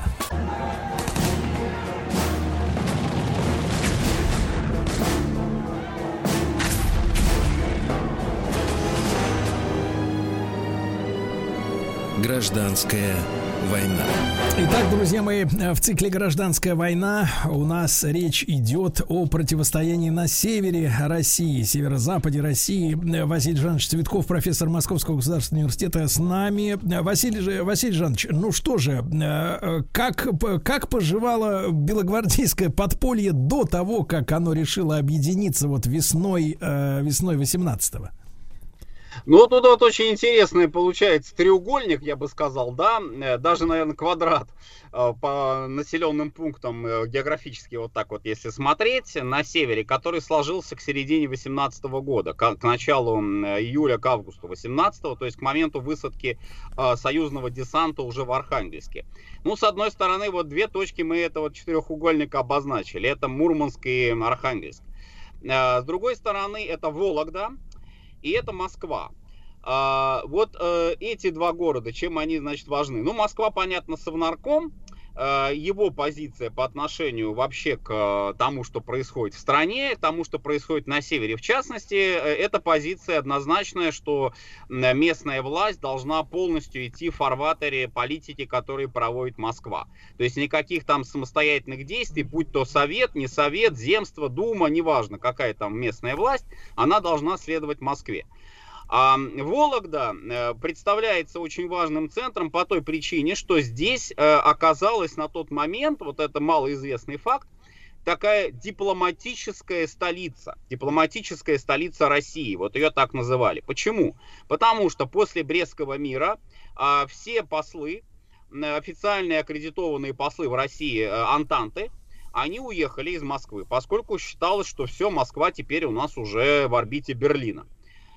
И куда они уехали? Ну, в общем, была идея, что они через Архангельск вернутся там на родину, кто куда, там, соответственно, в Америку, во Францию, в Англию. Но они задержались в Вологде. И вот Вологда становится не просто вот такой дипломатической столицей, но еще и центром внимания со стороны тех сил, политических, военных сил, которые, естественно, хотят свержения советской власти. И вот два человека в этом дипкорпусе иностранном, я бы их выделил. Первый — это американский посол Фрэнсис, очень яркая личность. Ну, напомню, что это был человек, который признал временное правительство, по сути, впервые уже вот так вот в истории дал ему такое благословение международное. После октября семнадцатого года Фрэнсис категорически совершенно стоял на позиции неприятия Соединенными Штатами советской власти, но вот его воспоминания сохранились, они опубликованы уже на русском языке, переведены. Он, в частности, вот в письмах к сыну, он постоянно проводил вот такую мысль, что Россия и советская власть — это не одно и то же. То есть русский народ, он очень хороший, он такой вот действительно демократический народ, в отличие от того, что там думают о нем на Западе, что там рабы сплошные, да, нет, это демократы, это люди свободолюбивые, но вот им не повезло, условно говоря, с, с большевиками. А, а вот зачем вот он, первое, зачем он, Василий Жанович, об этом сыночке-то рассказывал? Ну, видимо, для объяснения, так сказать, своей позиции, почему он, в частности, не собирается, не, не хочет уезжать в Америку. Логичный был вопрос, да, со стороны сына, да, а вот он хочет в России остаться, потому что он видит в этом свою некую миссию такую, да, вот. А второе лицо в этой вот всей корпорации, яркая личность, безусловно, тоже, это Нуланс, Нуланс, посол Франции. А вот он уже стал, но ну, не как... Виктория Нуланс, которая сейчас печеньки в Киеве раздавала, да? Э, да нет, конечно. Вот, но он стал таким мотором. Вот если Фрэнсис это был, наверное, такой мозг, условно говоря, да, вот этого дипкорпуса, то Нуланс это был мотор. Это был человек, который, в общем, о нем дипломаты, его соратники отзывались, что у него, ну, стратегическое мышление у него не очень такое развитое, но тактическое мышление у него превосходное. То есть вот Нуланс взял на себя а все контакты с подпольем белым, и через него вот шли как раз эти связи, и Москва, и Архангельск, и вот на него выходили офицеры и политики а, различные, и он, конечно, а, скоординировал вот этот вот план а, действий, который, ну и, в общем-то, во многом был осуществлен, реализован в августе две тысячи восемнадцатого года. А, то есть а, союзники наносят удар, военной уже силой, вооруженный удар наносят по советской власти, поскольку советская власть, э, власть предательская, власть, она ориентируется на Германию. А, и при этом, вот очень важное звено, очень важный элемент, его всегда надо держать в голове, создает новую власть, новое правительство создает, а, демократическое, а, верное, так сказать, союзническим обязательствам перед Антантой, и, естественно, антибольшевистская, естественно, антисоветская. Вот. И вот этот вот сценарий... А, он как, очень... а кто эти... Да. Василий Жанович, ну тут возникает вопрос, а кто эти люди? Вот то именно. Есть, так то вот есть демократическая, раз... демократическая, да еще и российская, и, и, и не царь, который томится в застенках, да, а какие-то вот какие-то мифические люди какие-то, да? Ни, ни, никакие не мифические отнюдь, Сергей Валерьевич, не могу согласиться с этим, потому что это были совершенно реальные люди, напомню нашим слушателям, и это были депутаты учредительного собрания, разогнанного, распущенного в январе две тысячи восемнадцатого года, не смирившиеся с тем, что вот их так вот просто взяли и и послали э, на замок, закрыли Таврический дворец, и заявлявшие в течение всего восемнадцатого и не только восемнадцатого, но и позднее тоже годов о том, что вот они-то и есть избранники народа, они и есть именно вот те самые люди, которые должны и могут и обязаны обеспечить в России нормальную легитимную власть. И если мы говорим о севере, то здесь ну, целая плеяда вот таких людей, которых мы вот как раз определяем этим словосочетанием демократическая контрреволюция. То есть это не, не монархисты, конечно. И э, во главе их, и отмечу тоже вот это очень важный, как говорится, момент в истории гражданской войны, во главе их вот на севере стоит небезызвестный, может быть, для многих тех, кто вот интересуется историей, человек Николай Васильевич Чайковский. Вот, не путать с Петром Ильичем ни в коем случае, да, вот, Николай Васильевич Чайковский, революционер со стажем, то есть это человек, который начинал... Человек, свою... который сидел, короче, да? Да, и не только. Он начинал свою э, революционную деятельность еще со времен Чернышевского. Что делалось? Вот если э, там были вот разные кружки, там, ну, типа кружок Веры Павловны, и вот по этому образцу кружков э, Чайковский э, создал такой же вот аналогичный кружок чайковцев, их так и называли. Кружок долгушинцев, кружок чайковцев. Так это ж, Василий Жанович, так сколько лет-то уж товарищу-то было? Товарищу было уже, вот это, его называли дедушка русской революции, потому что а, было как бы два таких ярких тоже лидера. Бабушка русской революции, это была Брешко-Брешковская, а, видная деятельница эсеровской партии, и тоже она была против большевиков, тоже она выступала против Ленина. И дедушка русской революции, это вот Николай Васильевич Чайковский. А, ну, надо сказать, что он на тот момент уже имел за плечами опыт не только вот этой революционной борьбы, оппозиционной, но у него, опять же, так же, как вот и у Юрьева, даже больше гораздо, были контакты с американцами и англичанами. Он в Америке жил, а он в Америке вообще, ну, эмигрировал туда вот как раз э, по политическим причинам. Вот, он там уже пытался даже какое-то общество там религиозное создать. А вот, но это отдельная Ну, хоть тема. Что-нибудь, он да. Вступил, он вступил в масоны, он был членом масонских лож. Это тоже важный момент. Вот. Так что это был, и он был вот самый последний, что, собственно говоря, делало его в глазах э, населения таким вот не только уважаемым, но еще и стопроцентно легитимным. Он был избран в учредительное собрание от города Вятки.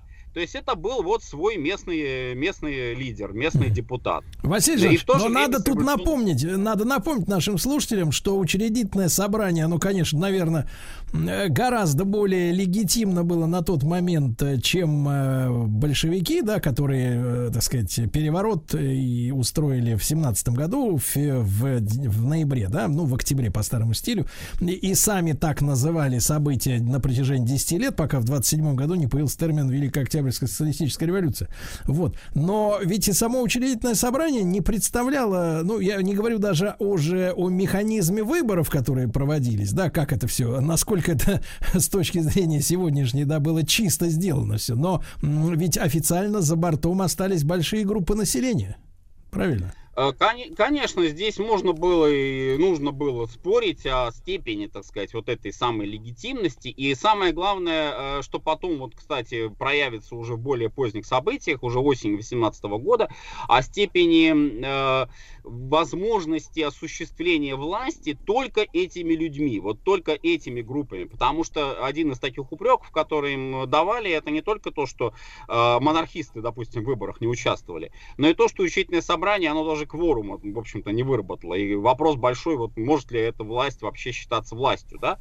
Но, опять же, вот возвращаясь в ситуацию лета две тысячи восемнадцатого года, вот эта демократическая контрреволюция на севере во главе с Чайковским, который, кстати, был на таком нелегальном положении, и у него были контакты с послами, у него были контакты с Фрэнсисом и с Нулансом, вот, они считали, что вот эта э, группа людей, она вполне может э, стать вот такой предтечей всероссийского правительства. Это вот к вопросу о том, был ли Архангельск, был ли Мурманск сепаратистами. Нет, они пытались здесь создать правительство российское, всероссийское, которое потом распространит свою власть при поддержке Англии, при поддержке Америки и Франции, естественно, на всю остальную территорию России. То есть mm-hmm. вот этот вот важный очень фактор, нужно да. учитывать. Василий Жанович, а вот э, то, о чем вы заикнулись недавно, про белогвардейское подполье. А почему...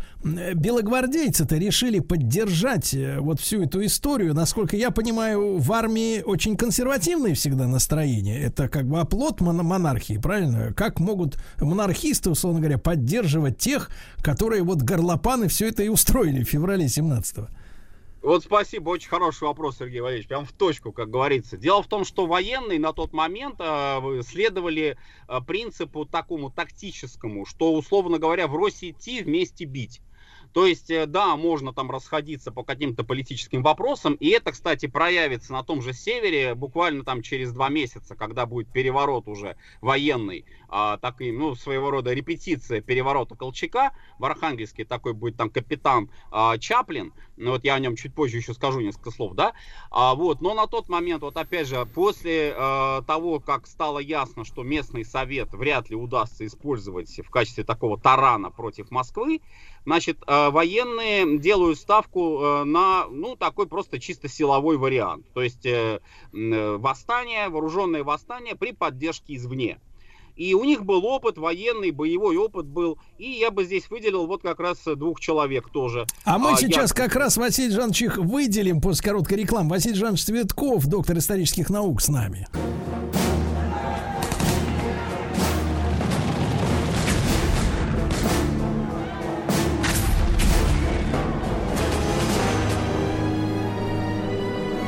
Гражданская война. Итак, вместе с Василием Жановичем выделяем двух ключевых личностей, да, Василий Жанович? Да, военных уже на этот раз. Значит, вот первый, о котором я уже сказал, это капитан второго ранга Чаплин. Человек, прекрасно владевший английским языком, человек, вращавшийся в английских кругах. И вот он оставил воспоминания, как раз он в Архангельске действовал под видом англичанина Томпсона, который просто, ну вот, приехал в Архангельск, там, значит, вот занимается коммерцией, никаких там дел против советской власти не ведет, но параллельно, по сути, вот Чаплин э, руководил этим подпольем э, офицерским, белым, военным. И второй человек — это военспец. Вот это вот тоже важный фактор, потому что военспецы, вот с одной стороны, мы всегда вроде бы привыкли к тому, что раз военспец, да, служит в Красной Армии, то вроде как человек такой вот уже проверенный, доверенный, да, сознательно перешедший там на сторону советской власти. А на самом деле, на самом деле, среди военспецов был очень большой процент тех, кто не за совесть, а за страх просто там или за еще какие-то там интересы служили советской власти, но при первой же возможности они, естественно, переходили в сторону противников советской власти. И вот из них здесь надо выделить командующего морскими силами контр-адмирала Викорста, который на момент вот как раз подхода союзного десанта, союзной эскадры к Архангельску, сделал все от него зависящее для того, чтобы парализовать оборону, красную советскую оборону Архангельска, и облегчить высадку десанта англичан вот второго-третьего августа восемнадцатого года. И у него тоже, конечно, были, была четкая совершенно координация связи, тем более он использовал официальные каналы в том числе для контактов и с Вологдой, и с Москвой, и с Мурманском. А план был таков, вот как я уже вначале сказал, то есть э, десант союзников высаживается в Архангельске и тут же продвигается, продвигается дальше на юг по направлению к Вологде э, и по направлению к Москве. И еще один вот такой эпизод уже, ну такой, собственно, не совсем, может быть, военный, а скорее местно, местно-региональный, это восстание в Шенкурске, как раз по линии железной дороги, уже крестьянское восстание, которое было подготовлено тоже при участии вот этого военного белого подполья. И здесь местные крестьяне, выступив против мобилизации в Красную Армию, пытались, как раз Совет пытался провести мобилизацию, ничего не получилось. Никто почти не пришел в Красную Армию служить. Вот, и э, подняли они восстание. То есть это вот тоже вот была такая репетиция, репетиция высадки десанта. Ну, что оставалось делать в этой ситуации? Собственно, единственная такая опорная точка, это была батарея тяжелой артиллерии на острове Мудьюк, красная, которая прикрывала вход к Архангельску. И попытались, ну опять же Викорст это блокировал, попытались загородить кораблями, затопить корабли в устье Северной Двины, чтобы английские мониторы, а это было очевидно совершенно, что они дальше пойдут, английские мониторы не смогли по Северной Двине подняться к вот уже там к Котласу и дальше, дальше продвинуться на, на юг, на юго-запад. юго-восток распространиться. Но с Архангельском уже ничего сделать было невозможно. Более того, даже вот этот конвой, который Кедров привез с собой из Москвы, это был отряд ротмистра Берса, тоже такой вот военспец вроде бы когда, перешедший на сторону советской власти. Этот отряд ротмистра Берса в полном составе перешел на сторону белых. Ну и, собственно, ну, ну, в, принципе, был... в принципе, Кедров мог да. бы догадаться, что если он привел с собой ротмистра Берса, то, в принципе, это не тот человек, который будет биться за рабочий класс. Это все пришло потом, это понимание пришло уже в девятнадцатом-двадцатом годах. Это потом уже сопровождалось на протяжении двадцатых-тридцатых годов таким тотальным уже недоверием к бывшим спецам. То есть потенциально, ну, это уже доходило до крайности, конечно, что в каждом там, условно говоря, бывшем офицере подозревали врага народа. Но это ладно, это, так сказать, уже следующие, следующая страница истории.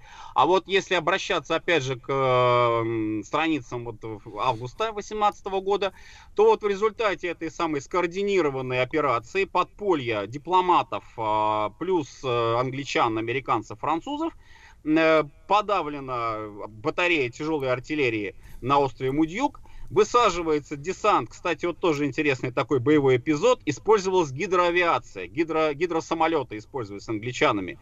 Такой был первый протоавианосец Найрана, который подошел и высадил вот эти вот э, гидросамолеты, которые над Архангельском летали, разбрасывали листовки.